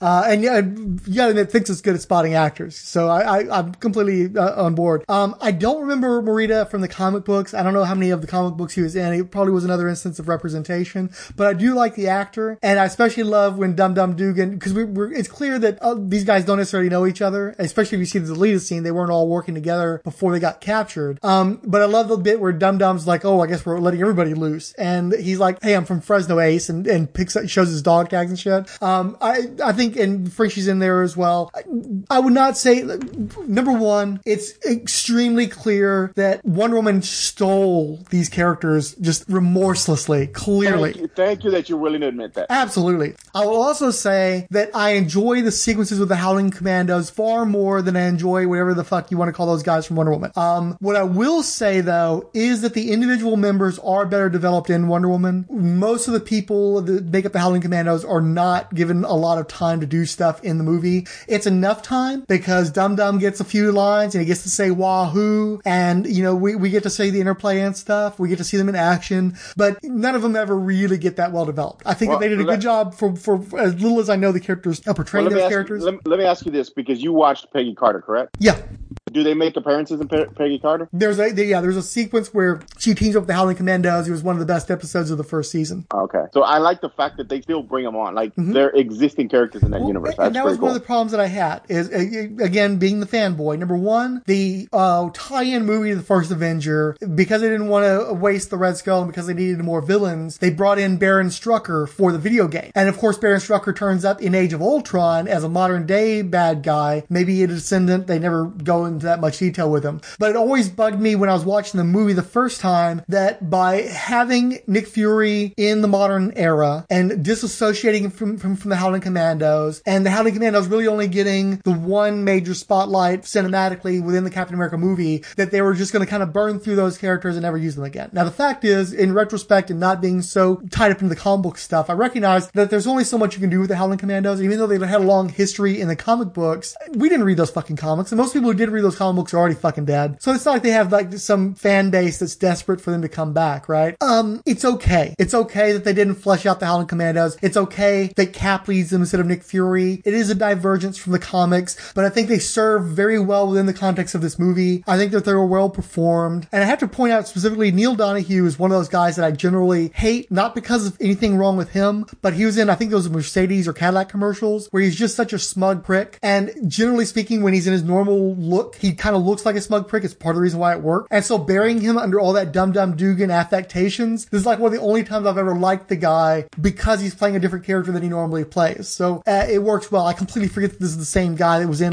you know, all these other things. You know, he was Damien Darhk in the CW shows and shit like that. I completely forget it's the same guy because he becomes Dum Dum Dugan in this movie. Agreed. Also agreed. I don't give much of a shit about the Howling Commandos, but I like these guys in this movie. Every time I start to talk, you cut me off, Frank. So I don't know what. What What do you got next, Frank? You're you're driving this train. Oh, speaking of train, uh, di- so Bucky gets killed on the Snowpiercer train, right? Uh, somebody had actually pointed out, uh, I, I think it was in one of the videos I was watching that uh, reminded me of a review that apparently that whole sequence was swiped from I think Uncharted 2. Mr. Fix would probably be the worst. Didn't you? Did you do Ah. Uncharted Fix It? I mean, I played the games. I don't remember that. uh, I mean, So you don't think the train sequence was taken from that? This this guy was a starting Uh, guy. I haven't played it, so I can't say. well, I don't know. I, I my top ten uh, best videos YouTube uh, probably didn't talk about it, so I wouldn't know. Don't get your feeling hurt, big guy. Uh, who cares? I don't care. Uncharted 2, never heard of it. Next. It's a good game. I mean, it just it seems to be like like landing on a moving train, moving car. These are all just action tropes. So Yeah. what's the big deal? Yeah, uh, like I said, I haven't seen it. This is secondhand, so I can't speak to it. I, I was hoping Fix It would have played it or something. So No, I mean, I played the game, but I just don't remember the train scene. They they do a lot of big like uh, set action pieces where like you know it's a train, uh, you're cla- you're crashing an airplane in the desert. Um, I mean, it's been a while since I played the game. I'm sure there's a scene in there. Now to say that oh it's a rip off from that, okay, well you can say the same thing probably like you know what what's another movie where we have a train and people are falling off of it and Hell, I don't know. uh, the Wolverine. yeah, Was it? yeah, the Every Wolverine has a train sequence. There's lots of movies that have train sequences. Fucking uh, Indiana Jones: The Last Crusade has a train sequence. Yeah, yeah. I, I, I, uh, I'm not going to dispute this fellow. You know, I just was throwing it out there in case anybody had to, uh, you know, unless it was red meat for somebody. Uh, one thing that is weird with the movie, watching it in uh, in retrospect, is they keep going back to the bully from Camp Lehigh, and whose name I don't remember, and they show him like reading the Cap comic book, and they see him coming out of the tent when Cap comes back with the rescued soldiers, and it's like I have to keep reminding myself that this guy's in the movie, and then he keeps popping up in the movie, and I, I really think they spent way too much time showing us the bully guy because I don't know if maybe you guys caught that and it mattered to you. It was completely meaningless to me mo- almost every time I've seen the movie without it, looking at it from a critical stance. I was a little disappointed because I actually thought he was going to be some kind of major villain down the line. I thought that was the whole point of showing him over and over, like you know, he's going to be who's another Cap villain you could turn him into. Or, or that Patricide, Cap, maybe? No, or, or that Cap would save him at some point. Yeah, I mean, look, it- yeah, it is weird. They kind of keep having him pop up in the movie, right? Like, it is weird. Now that you mention it, Yeah. it's kind of strange. There's, there's no real reason to it. Because when I rewatched it, you're right, he does pop up quite a bit. But I kept thinking, like, was the initial reason is like they're gonna, you know, is he fucking Duke Nukem or what's his name, Nuke? I mean, are they gonna do something with him or you know, I don't know. No, I, I I did like him in the crowd. Like I remember, I think he shouts something at, at Cap. I, I didn't mind that. You get to see like, oh, that dude continued on, went to the war, and now he's this jaded soldier. I'm fine with that. But then, yeah, they like keep showing. I think he's got a couple more appearances after that, and it's like, why? Like, what is this dude doing here for? Another one that gets me because I didn't even know who she was at the time. Natalie Dormer is kind of wasting this movie. I, I, I don't think she's ever been less attractive to me than she was in this one. She had that extra pinched face for the role. And it's just like, you have to remind me that she's in this movie. And I think that she could have probably been a cool bad guy. She might have been like a good Viper or something. But in the context of this movie, it's like, it's, it's a nothing role and she, she doesn't really work that great in it. Yeah, What it's role weird. did she play? She's the chick who kick, uh, she kisses Cap, where she's like, "You saved Yeah. all those boys. They're gonna get go home to their wives Oh, whatever." she was in uh, Game of Thrones, right? Oh yeah, yeah, yeah. And the Hunger okay. Games movies and all sorts of whack stuff. Okay. She's not great in my opinion. The smirk is a little annoying to me. But yeah, smirk was the smirk was turned up to 11 in this uh, in her 25 seconds in this film. I don't really care that Natalie Dormer was wasted in this movie, so we can move on from that. Who cares, dude? Like she, I don't think she was anybody in 2011, so whatever. She wasn't, but she's like so much more Okay. attractive in other things. And then in this movie, I don't know, for some reason, she has no mojo. Well, I'm not going to body shame her like you are, so we. Can Yeah, I'm. Yeah, I'm fine with. I'm sorry She, she did her her makeup job. wasn't great for you, Diablo Frank. I'm shocked. Appalled. Now he gets quiet. Well, he's all like, you keep interrupting me. So I was like, well, bring out your notes, fucker. Well, no, be- well, because I'll say, "Hey, now let's go to this scene," and you're like, "Well, before you do, I want to talk about Natalie Dormer." So I was like, "Okay, bro." okay. Uh, So, okay, my let's, uh, we're going to take a minute then. Let's talk about the Red Skull's ride. Oh, his car. Dope, Yeah, dope. they call it like the uh the Schmidt V16 or something. It's very cool. I think it's dope. Yeah, they, they have a whole special. I, I I don't remember if there was a whole featurette devoted to it, but a good chunk of one was, and it was clearly Really? it was based on an actual like off road like construction vehicle or something. That's why it's got the six wheels for the extra traction. Um, but they they made a point of elongated it, and they were talking about how if you add you know half a foot anywhere on a car, it's just a huge difference to what that car is going to be. And the fact that this thing is like twenty feet long or something, it's just this enormous vehicle. But I think it fucking owns any cinematic Batmobile ever created. I would I would want to ride in this way more than any Batmobile I've ever seen. Even the fucking 60s one because that looks like a pretty cramped, uncomfortable ride. This one looks way more uh, plush and it still has the jet rockets. Yeah, It's definitely dope. cool. I, I I like they actually took detail. I mean, I don't know if this was a toy. Was it ever a toy? Doubt it. Why did they put so It much should thought have into? been. Why did they put so much thought and detail into Red Skull's car? Isn't that weird? Yeah, I never thought about that. Usually, when stuff's done like that, it's done because it's going to be a toy. So that's very strange. Well, I think too, there's a lot of cap Well, that's it's, it's really corny. phallic also. Well, I mean, it looks a lot like the Batmobile from the fir- from the Tim Burton movies. Yeah, a little bit. it's, it's very mass though. It's very, you know. Yeah, but, well, I mean, the, the, the Tim Burton Batmobile even has a little clit tickler on it, you know, so. Uh, yeah, there's there's definitely something phallic about both of the rides, but I think what it was is its cap's kind of square. They want to take an opportunity to like hype up the cool leather badass Nazi shit with with Red Skull, and so that's why he gets the Hydra uh, hood ornament and all that kind of cool shit. That is a badass ride. I mean, it, it just looks it looks more like an old like Bugatti or something. That's and it's stretched and put six wheels on it. Uh, I mean, it's definitely super cool, but uh, I think it's it's an homage more to an old 30s 40s car than anything else. I, I really hope they took it out for like uh, promotional purposes and like drove around town in that thing. That'd be fucking awesome. That thing was all CGI, homie, wasn't it? Nah, it had to be real, no? Built? No, they actually didn't Oh. build that one. Yeah, yeah, yeah, okay. I'm finding pictures of it now. That's pretty rad. And that's one of the things that I, I miss with a lot of the Marvel movies is that this was still in the uh, pre MCU thinking where you built some shit. They actually worked in actual sets. It wasn't like Yeah. entirely green screen like so much Marvel stuff is now. Now some of that when they do go CGI, like uh, toward the end of the picture when the car when Tommy Lee Jones and um, uh, Peggy Carter. Peggy Carter are driving the car right up to Steve. It's like okay, this is clearly animation. This is clearly not physical uh, uh, objects in motion shit. Um, but in general, yeah, there's a lot of physical things you're working with. They actually built the lab where they, where Steve get, you know, the Operation Rebirth lab and they build the Hydra base and they have the tunnels where they can move them around so they look bigger than they are. All the, the typical movie shit. Um, I do feel like this movie's a little more grounded than some of the later Marvel stuff as a result of that. Yeah, no, I, I did definitely have appreciation for the uh, the practical stuff in this movie. But and yeah, you're right. That that runway scene at the end is it's like, oh yeah, here we go. Here's the ten year old uh, CGI. Also, when he's blowing up that giant tank and he jumps off it, like I, I think you mentioned that earlier. Yeah, the, the not look montage. How do we feel about the, the, the montage? I liked it. It was okay. I just didn't like the tank scene. I liked him unloading that freaking gun, dude. I thought it looked awesome. When he charged up with the shield and just ba ba ba ba ba ba ba, and they're all like unloading. Oh, that's another thing too. That's and that's another practical thing in this movie. I'm pretty sure all the guns in this movie are like real guns with blanks in them because the way they pop off in the actors' hands and the way they sound, like when they're in the train and they're popping off that pistol, pop, pop, pop, pop. Like it doesn't, you know, now all these guns are like 100% CGI. Like the bullets are CGI where they're hitting the dudes at CGI. I feel like they were actually shooting blanks in this movie. I don't know. There was something Like- very like like, old school? explosive or concussive anytime they fired a weapon in this movie. At least the the hand, uh, the pistols and stuff. Anyway, that was plays into your uh, practical effect. Dylan. I knew I had some point I was going to make about that. Uh, the montage was always an issue for me because it's compacting Cap's entire World War II career into this little tiny segment. And it's not even one of the stronger moments musically, but they're also doing the fucking Zack Snyder speed ramping through that. And they have some of the most overt CGI, particularly the, the super tank uh, sequence for that. Um, so it's not one of my favorites. Now, it was a good sequence in 3D, as I recall, particularly when he throws the shield at the audience. Uh, and that's the thing that we need to talk about too that is overlooked is the shield more often than not in the movie was CGI. And so they, they give a lot of credit to Chris Evans for figuring out the physicality of throwing the shield. And so much of that is him just moving his arms around without any physical object in, in his, in his hands.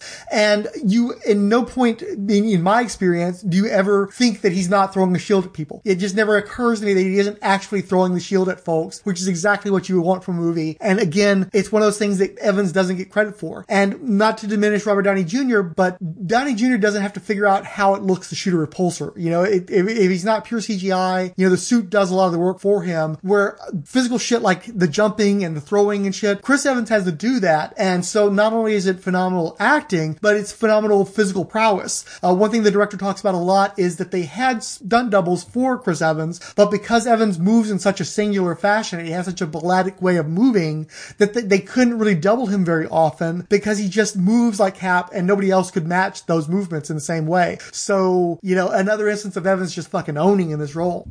Yeah, I guess I didn't realize the shield. Well, maybe I did realize the shield was CGI. Yeah, okay, I guess I can see that. I can see that. Yeah, you're right then. Yeah, the fact that he's having to throw nothing is probably difficult, right? Oh yeah, absolutely. 'Cause You like like you were just saying, he has to create the physics for it. And also, they got the cycle in there. And I, I know the cycle was mostly a big thing in the 70s into the early 80s. I th- talked about that some with the, the 70s Cap movies. But for a generation of Captain America fans, Cap's got to have his cycle. You've got to have the Cap cycle. And I love that he got a tricked out James Bondian cycle in these movies. I love that it's got that fucking roar to it. You know, it's not some, uh, uh, I, I'm not going to try to find the disparaging term, but it's not some bullshit import. It, it's like an American vroom vroom motorcycle like it ought to be. And he does Wait, cool wait, shit did you within the movie. say vroom vroom? Oh, you mean like a Harley Davidson or something? It- but it's not a Harley. I think it's actually. It, it, I, I, I think it's a matter. Honda. So it's not. It, but it feels like American It- muscle. In other words, it's not. It doesn't sound like it's whining when he's driving. It Yeah, is it's more of vroom growling. vroom. It make vroom vroom noise. Continue with your vroom vroom noises, sir. I apologize. I mean, catch up. Don't get all mad and get all quiet on us now, Diablo Frank. You guys want to talk about the ending of this movie? Are we done? We're done. Nope, not quite yet. Uh, uh, one of the things that I think is great about the performance is that he is a little bit Captain Canada. I love one thing I hate in movies is when you have the moment where the you know uh, Riggs and Murtaugh are going after the bad guys, and Murtaugh grabs a gun and throws it to Riggs, and Riggs grabs it and starts shooting the bad guys, and never acknowledges the help that he just got in doing this. One thing that's really cool about this movie is Cap uh, messes up uh, Peggy Carter's shot, and he actually says sorry and runs away. Uh, when uh, Farnsworth throws the shield to Cap so he can chase after the Red Skull, he says thank you. I, I like that Cap actually acknowledges the people that are helping him throughout the movie in a way that almost no cinematic heroes ever freaking do. Well, he's a very I nice young didn't man. ca- yeah, I was like, I didn't catch that. And now we can go Forgot to which end of the vroom vroom motorcycle this is. So, what, how's, how's your notes? You got any notes that you're missing out on? Let me run through here. Uh, I like at the very end where the kids are playing with the Captain America trash can lid. Makes my heart fill up with amazing stuff. Um, I so wish they had cut to the credits and then come back for a mid-credit scene and then come back again for an end-credit scene. But I think that they were so concerned that people would miss their advertisement for the Avengers that they had to tack it on after that sh- that trash can shield. And that is such a perfect, proper ending to the movie before you start getting into the extras. And I, w- I wish they had let it alone and just run the cr- the um the, the title credits and then gone to Cap being unfrozen. So let it breathe a little. Exactly. Uh, I like that he foiled Shield's like whole. They had, had that whole sound studio built, and he got over that shit immediately because he remembered that he was at that baseball game. Freaking awesome. Somebody was fucking bitching that like, well, why didn't they just have a baseball game from bef- after he went to the ice? They know when that happened and their shield and blah blah blah. And it's like, yeah, because you have all these fucking audio files lying around, and you're gonna eh, like that is such nitpicky shit, and it's an opportunity for Cap to show his brains. And one of the things I love with these movies is he's not just the badass action hero. You actually see him thinking too, and they have to fucking shit on that. These fucking assholes nitpicking over this shit. Yeah, he was at that specific game and he recognized the plays. Fucking get over it. No shit. So I. I mean, I. I just I think that's kind of cool that it, you know the super, super serum gives him that ability where you know everything is enhanced, not just physically but mentally he's enhanced as well. And I agree that that is the case, but I like that he, they show that he was smart even before them. Yeah, I, I th- and I think that was part of it too. I think he didn't necessarily remember the game because Super Soldier Serum. He remembers it because he was at the game. Like, I, yeah, I remember that game. I was at it. you know what I'm saying? Like, I, I would remember it was a, it was a significant game I was at. I'd remember that game if I suddenly heard it on the radio. Be like, what? Like, I've heard this game before. Um, Well, and he's actually perceptive enough to catch that in the midst of this surreal environment, you know. But also, do you remember in 2011 we were all watching the movie trying to figure out if that chick was Black Widow and being disappointed when she wasn't? yeah, yeah, I remember that. Yeah, what what what agent is she going to be? Is she Black Widow? I mean, she kind she kind of looks like the hair is almost spot on for what uh, Scarjo had in Iron Man Two. Wait, no, yes, yeah, Iron Man Two came out before this. Yeah, they totally could have gotten her. They totally should have gotten her. Yeah. But again, Um, she's a huge movie star, so she can't just show up for Captain America's little bullshit bit part. You know, she's bigger than that. She's not that easy to get a hold of. Eh, I think they could have got her. Um, and then I like the stinger when he punches, when he's just like running through punching bags, where he's just blasting them off the hook, and he's having to grab another one and hook it back up there. Uh.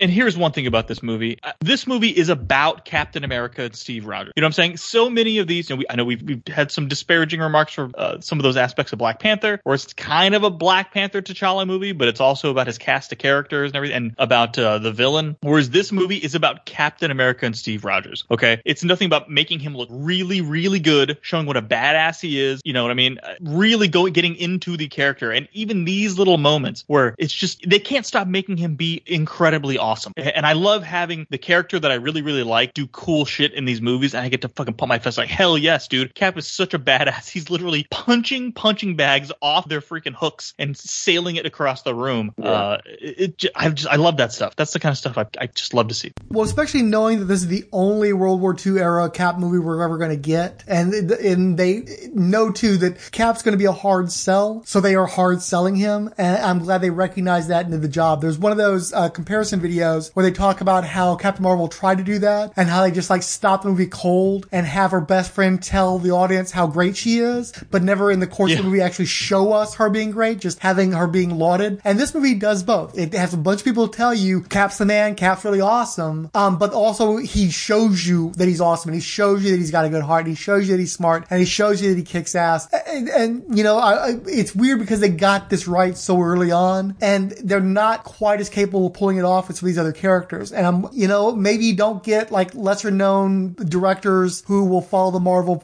uh, mold precisely because you lose that, that, that energy that you have from a more capable director who recognizes what you're maybe missing uh, within the model, Marvel model. Like you can go through it as a formula, but unless you can find a way of pizzazzing it, unless you can take that formula and bake a brilliant cake out of it, then it's just going to be flat. It's just going to taste like the same old, same old. Um, can I just say that Captain America's uh, motorcycle in the first Avenger is a 2008 overhead cam V twin Harley Davidson, and it's in the Harley Davidson Museum. So Somebody said maybe there was the Hydra ones that were Hondas then, because they said I want to say they said Honda in the commentary track, but I'll be honest with you, I fell asleep during that commentary track more than nearly any other one, so that might have been contributory. Yeah, there's a dude on Reddit that went to the Harley Davidson Museum in Milwaukee, and the original motorcycle used in Captain America: The First Avengers there. Very cool. And I suddenly have a reason to go to Milwaukee.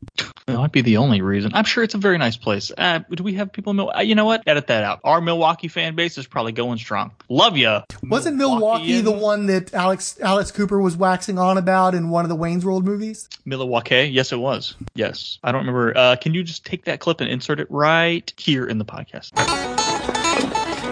Alice, is this cool? Marcia, check these. Yeah, come on in. Yeah. Sorry to bother you, but we had to come and tell you how much we really enjoyed the show, didn't we, Garth? Oh, thanks. We're not mental or anything, so don't be afraid. My name is Wayne, and this is Garth. Nice to meet you guys. Geeks, for sure. So, do you come to Milwaukee often? Yeah, well, I'm a regular visitor here, but Milwaukee has certainly had its share of visitors. The French missionaries and explorers were coming here as early as the late 1600s to trade with the Native Americans. In fact, isn't Milwaukee an Indian name? Yes, Pete, it is. Actually, it's pronounced Miliwake, which is Algonquin for the good land. I was not aware of that. I think one of the most interesting aspects of Milwaukee is the fact that it's the only major American city to have ever elected three socialist mayors. Does this guy know how to party or what? Huh? Huh? Huh. Okay. Well, we gotta get going. No, no, no. Stick around. Hang out with us. Cool. Yeah, we'll stay and hang around with us. With Alice Cooper. Uh, We're not worthy! We're not worthy! We're not worthy! Thank you very much. So this movie is awesome. Kind of I just awesome. I've now seen this movie probably seven times, eight times. This movie's fantastic, dude. Uh, it, it's got so much heart. It's got so it, it's very much its own movie, but at the same time setting up all the cool shit in the Marvel Cinematic Universe. Like the next movie after this was Avengers, right? Like it, it's leading you into Avengers, which is also an incredible movie. Um, it- the Stinger's great. The just everything, everything is great about this movie. Uh, I, I again, Red Skull. Yeah, okay. Do we really know what his plan is? Yeah, I guess not. We don't really know. But again, it, it pays off because the Tesseract becomes such a big deal in all these other movies. So it's even cooler that he has the Cosmic Cube because it's again, it's a huge cornerstone to this day of the Marvel Cinematic Universe, and then now their Disney Plus shows. Uh, so that's awesome that that appears in there. Uh, you know, they talk about how it was the greatest uh, prize in Odin's uh, war chest or whatever. I mean, there's just so many connections this movie to all the other Marvel properties, yet at the same time being so contained on its own and being so focused on how great of a character Steve Rogers is. He isn't like some clown in this movie that needs help from all these different people. He, he comes out of it looking so, so, so good and really getting to like the essence of what Steve Rogers is and kind of what makes him so different from all these other superheroes. Because he's Steve Rogers is different. Captain America is different. And it's not because he, he wears American flag on his chest and he's Joe Blow America. That ain't what it's about, homie. Watch the movie. Learn who the character is. That's not what he, it's, it's about the ideal. It's not about, you know, necessarily the country. That makes sense. And that's what the character's about. It's not, it's not some vengeful, revenge driven character who had all this tragedy happen in his life. He's just a good fucking dude who wants to do good shit. And that's what superheroes are supposed to be. Amen. And I like the damn dance with Peggy, and I love all the shit here with Peggy. I'm gonna fight people. Glad he got the dance. He was owed that dance to Tim Dan years ago. Da, da, da, da. No, I'm joking. What What about you? But We talking about anybody else? I guess we've all said we like the movie, right? We like the movie. Yeah. People go watch this movie again. It's great. This movie's Well, freaking I- fantastic. I, well, I think Mr. Fixit has he, he could have an opportunity to elaborate. Oh, I mean, I, in what in terms of loving this movie? Because I think I've seen it more than both of y'all together. Probably. Yeah. Did you say it's one of your favorite MCU movies? Oh yeah, oh yeah. It's one of my go-to. Having a rough day, just throw it in the background, and I'll catch myself stopping and start watching it. It's just a fun movie. This this is this type of movie is the movie I go to the movies to enjoy. Hello. Yeah, I'm still here. I just I wanted to make sure you had plenty of oxygen so you talk. Yeah. Yeah, again, I, I had all the nitpicky stuff, uh, the comic book nerd stuff, the Captain America fan stuff, and I, I definitely struggle with that through the first time I watched the movie. Uh, because I saw unintentionally Batman 1989 three times theatrically, um, I, I felt compelled to watch the first Avenger three times because I'd be damned if I saw the first Captain America movie fewer times than I saw the first Batman movie of the modern era, I would say. And, um, by the third time, it was kind of hard for me. I had to go out to a dollar cinema out in like Webster and the film broke. you know, it's just like there's all this kind of stuff where it's like, and it was already out on Blu-ray and I, and Paquita had already bought it for me even. So I already had the thing and I'm still committed to seeing it one more time theatrically in the original run ish. Um, and so the thing is, is even watching, I don't like watching the same movie over and over again. I'm just, I'm not built that way, but I still was able to enjoy it each one of those times. And I've watched it many times in the times since then. And even Paquita, who is absolutely not a Captain America fan and makes fun of him, she's a big Team Stark guy. She would even throw it on in the background and have it on. It's a very comfortable, fun movie. It's got all these great scenes to it. But I think part of it is just like, it's, there aren't any bad scenes. There aren't any moments that take you out of the movie. There aren't any bad performances. Um, you, one of again we've talked about like say Black Panther for instance, where they they supporting characters seem to dominate the, the, the narrative. One of the things that's nice with Cap is they've got uh, th- there's definitely plenty of supporting characters here, but what they do is they make sure to get, cast them extremely well and use them to the degree that they're necessary. And because they're such great performers, they hit it out of the fucking park and they get out of the fucking way because the movie's about Captain America, not about General Tommy Lee Jones or Dr. Erskine or what have you. Um, they're in there as much as they need to be to make the movie better, and you enjoy them thoroughly while they're there, but you never get a chance to tire of them. In fact, it leaves you wanting more. It leaves you continuing to be hungry for more Stanley Tucci, you know? Um, and so, I, huh? I said totally agree that I, you know, you you kind of wish Stanley Tucci would in the movie more. Right. Uh, most of the people that are in this movie, including Hugo Weaving as Red Skull, including Toby Jones as, as Arno, Arnim Zola, you, you've got just enough of them to hunger for more. And the thing is, the tragedy is you, for the most part, you're not going to get any more from any of these people, for the most part. That's why it's such a treat when they show up in something like the, the Agent Carter series, for instance. Um, but mostly it's all here. And so you're just happy with all these elements and how well they work together for the time you get to spend with them. And then you're on to the next thing. And of course, it's a very propulsive movie because they're putting the entire World War II experience into the one film. Um, so it's extremely satisfying. And having lived with this movie for a decade, all the shit that I had problems with just fell away over time. I just accept the movie for what it is, which makes it seem like it's something I'm having to be apologetic for. I'm not. I think it's easily one of the best Marvel Cinematic Universe films. I think it holds up extremely well, frankly, to most everything that's come out in the later years. You know, I, I, I really wish that more of the modern Marvel movies were as good as this movie was. And the fact that it also has that underdog quality from not having made as much money, from having to win over people that were really object, really objected to the existence of a Captain America movie and the existence of the character, to have won them over over the years, to have used the universe to make people go back and appreciate how good this first movie was, despite it owing plenty of inspiration to other movies, despite it being derivative in its own ways, it still works so well as a superhero movie and it's still so unique as a superhero movie and it's still so good that other superhero movies feel the need to steal large portions of it and get a lot of goodwill based on what they stole from this movie, acknowledge it.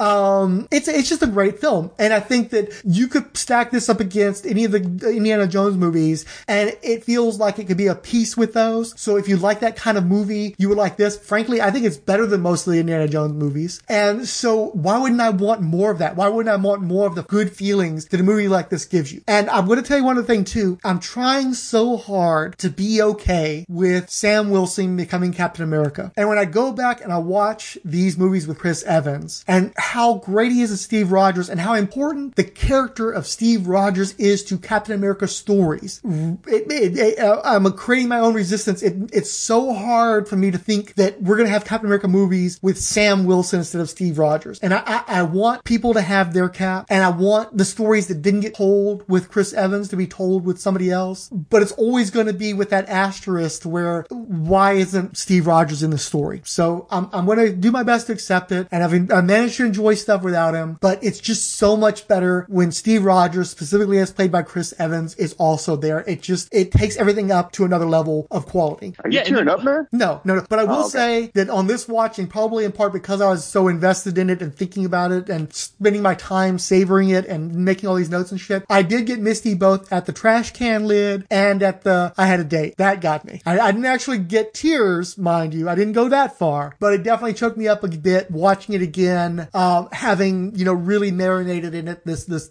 uh, this time. Yeah, and I, and I again a couple other threads we have to touch on too is that you know I think if this makes the Steve visiting Peggy in the nursing home slash hospital in Winter Soldier, uh, I mean I, again all of these movies just feed off each other. And Now look, I know it's a sequel, look, so all sequels are going to have some common threads, but it helps me after I've seen that scene and then the funeral in Winter Soldier. I, I mean in uh, in Civil War, coming back to this movie, it does make the movie better. Like it just does. Like, I'm sorry, I, I hate to keep saying that, but the fact that they built this huge universe, uh, it, it doesn't hurt the movie. It makes the movie it makes the movie better. Uh, and I I just I love the hell out of this movie. Which originally, I think uh, we talked about this in the Thor podcast. Upon theatrical release, I actually like Thor better than Captain America, and now there's like no competition. I, I still enjoy Thor because it's so short and fun. Uh, and and but this this is a much better movie uh, in basically every aspect. Yeah, and Cap does break the two hour line, which is something you appreciate that Thor didn't do apparently.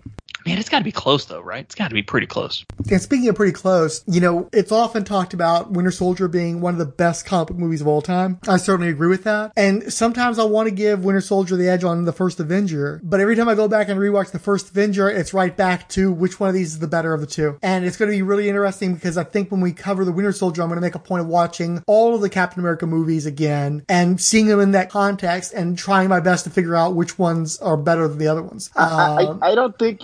See, I don't think that's fair because I don't think there's one that's better. They're different animals, or they hit different. I- For me, anyway, they hit differently emotionally.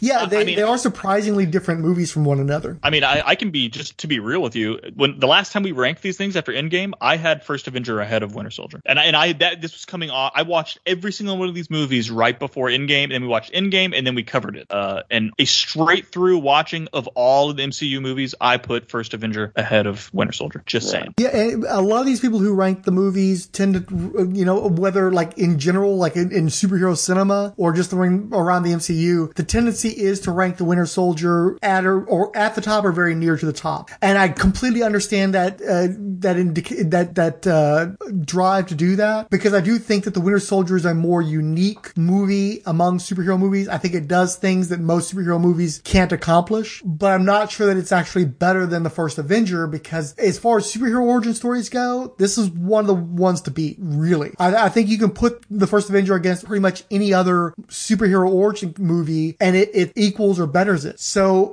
I, I think there's a lot of people who still can't get on board with it's the old timey, let's, you know, good old, like, uh, that, that, that simpler time narrative that the movie has. And so I think that they give it marks against it and, and bring it down. And I do think that it's less unique than, uh, Winter Soldier because it, it does a lot of the same stuff that other movies does. I just think it does it so well. And I'm a superhero movie fan. And this is like one of the, if not the best superhero movies that it's like, for me, I think there's much more competition than maybe there is for somebody who is looking at it more critically. But I think within the realm of superhero movies, it, this is a tough one to beat. And it's going to be really interesting to see how I feel when it comes time to do the Winter Soldier.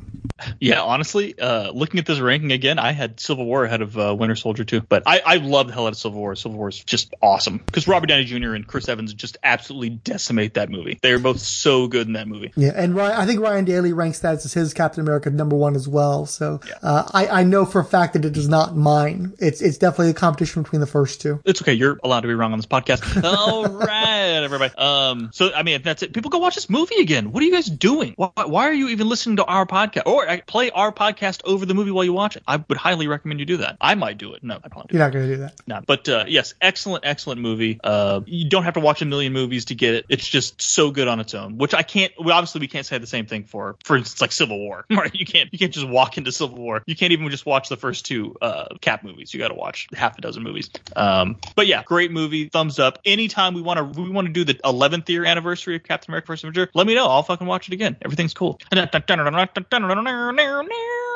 Bow. Was that you dropping the mic? I think he literally Set- dropped the mic. Yeah. I set my phone down violently.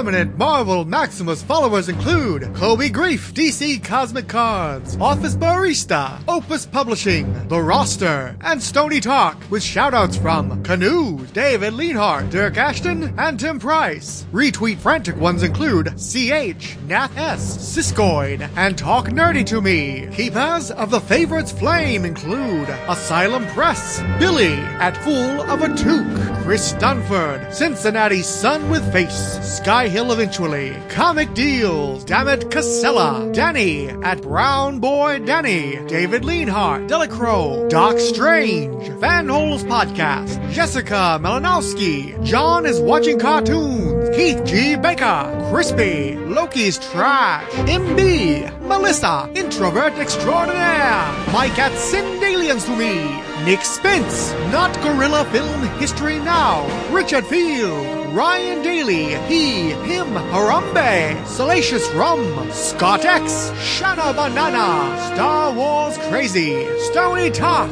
Tom Hiddlesworth, Wrecker Talk, Wacky Bronze, Silver, Comic Book Villains, Xenozoic Xenophiles, and Zaki M. Among the Nuffsayers were Debash, who wrote, I've been taken to task repeatedly for not speaking glowingly of Loki. Looking forward to listening to this installment. Perhaps not Debash. And Tony Stark, pardon me, Stony Talk, wrote Disney Plus show Loki is absolutely superb, and Marvel Studios Assembled is also a marvelous treat. And finally, the Merry Marvel Marching Society! AJ Shadow, Dr. Ange, Anthony S., Baby Skeletor, Canoes, CEO of Uppity Negroes, Chris Lydon, Dirk Ashton, and more. Eugene R. Hendricks, Fanholes Podcast, Fetch the Ghost, This Account is Retired, The Hammer Strikes, Geeky Stuff and Voiceover, History of Comics on Film, Hulkling, Hashtag Black Lives Matter, hashtag mask, hashtag get vax. Iowa's Joe Crawford, Jason Snicked Jeffrey Brown, They Them, Jenna Reagan, King Size Comics, Giant Size Fun Podcast, Marvel Universe Online, Harry Justice, a Greg Saunders Vigilante Podcast, Randy Caldwell, Relatively Geeky, Resurrections, an Adam Warlock and Thanos Podcast, Ronnie Casol, Tim Price, The Pod Crusher, Weird Warriors Podcast, and Zwit Jameson. This has been a non for profit fan production from Rolled Spine Podcast. Any copyrighted material presented herein are presumed covered under fair use, with no infringement intended. Till next time, Excelsior! March along, march along, march along to the song of the Merry Marvel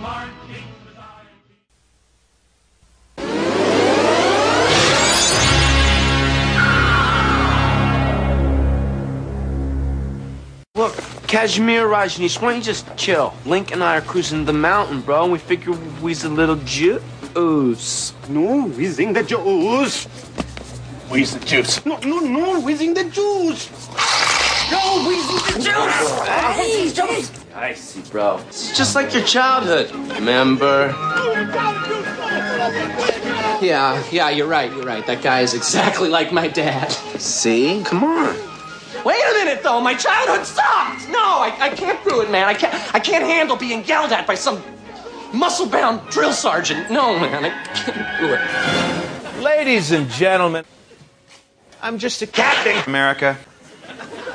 I fell in some ice and later got thawed out by some of your scientists. Your world frightens and confuses me. Sometimes when I get a message on my fax machine, I wonder did little demons get inside and type it? I don't know. My primitive mind can't grasp these concepts. But there is one thing I do know. Every Mexican job, from tortilla flipper to bullfighter, will come north of the border. I can't wait to see the looks on their smug Mexican faces. It'll be the final crushing blow that pulls the plug on that weak and impoverished land. Sure, we don't want those Mexican jobs, but we can give them to people who do. Canadians. Meat group. Figures hot on the outside, icicle in the middle, because you're a caveman.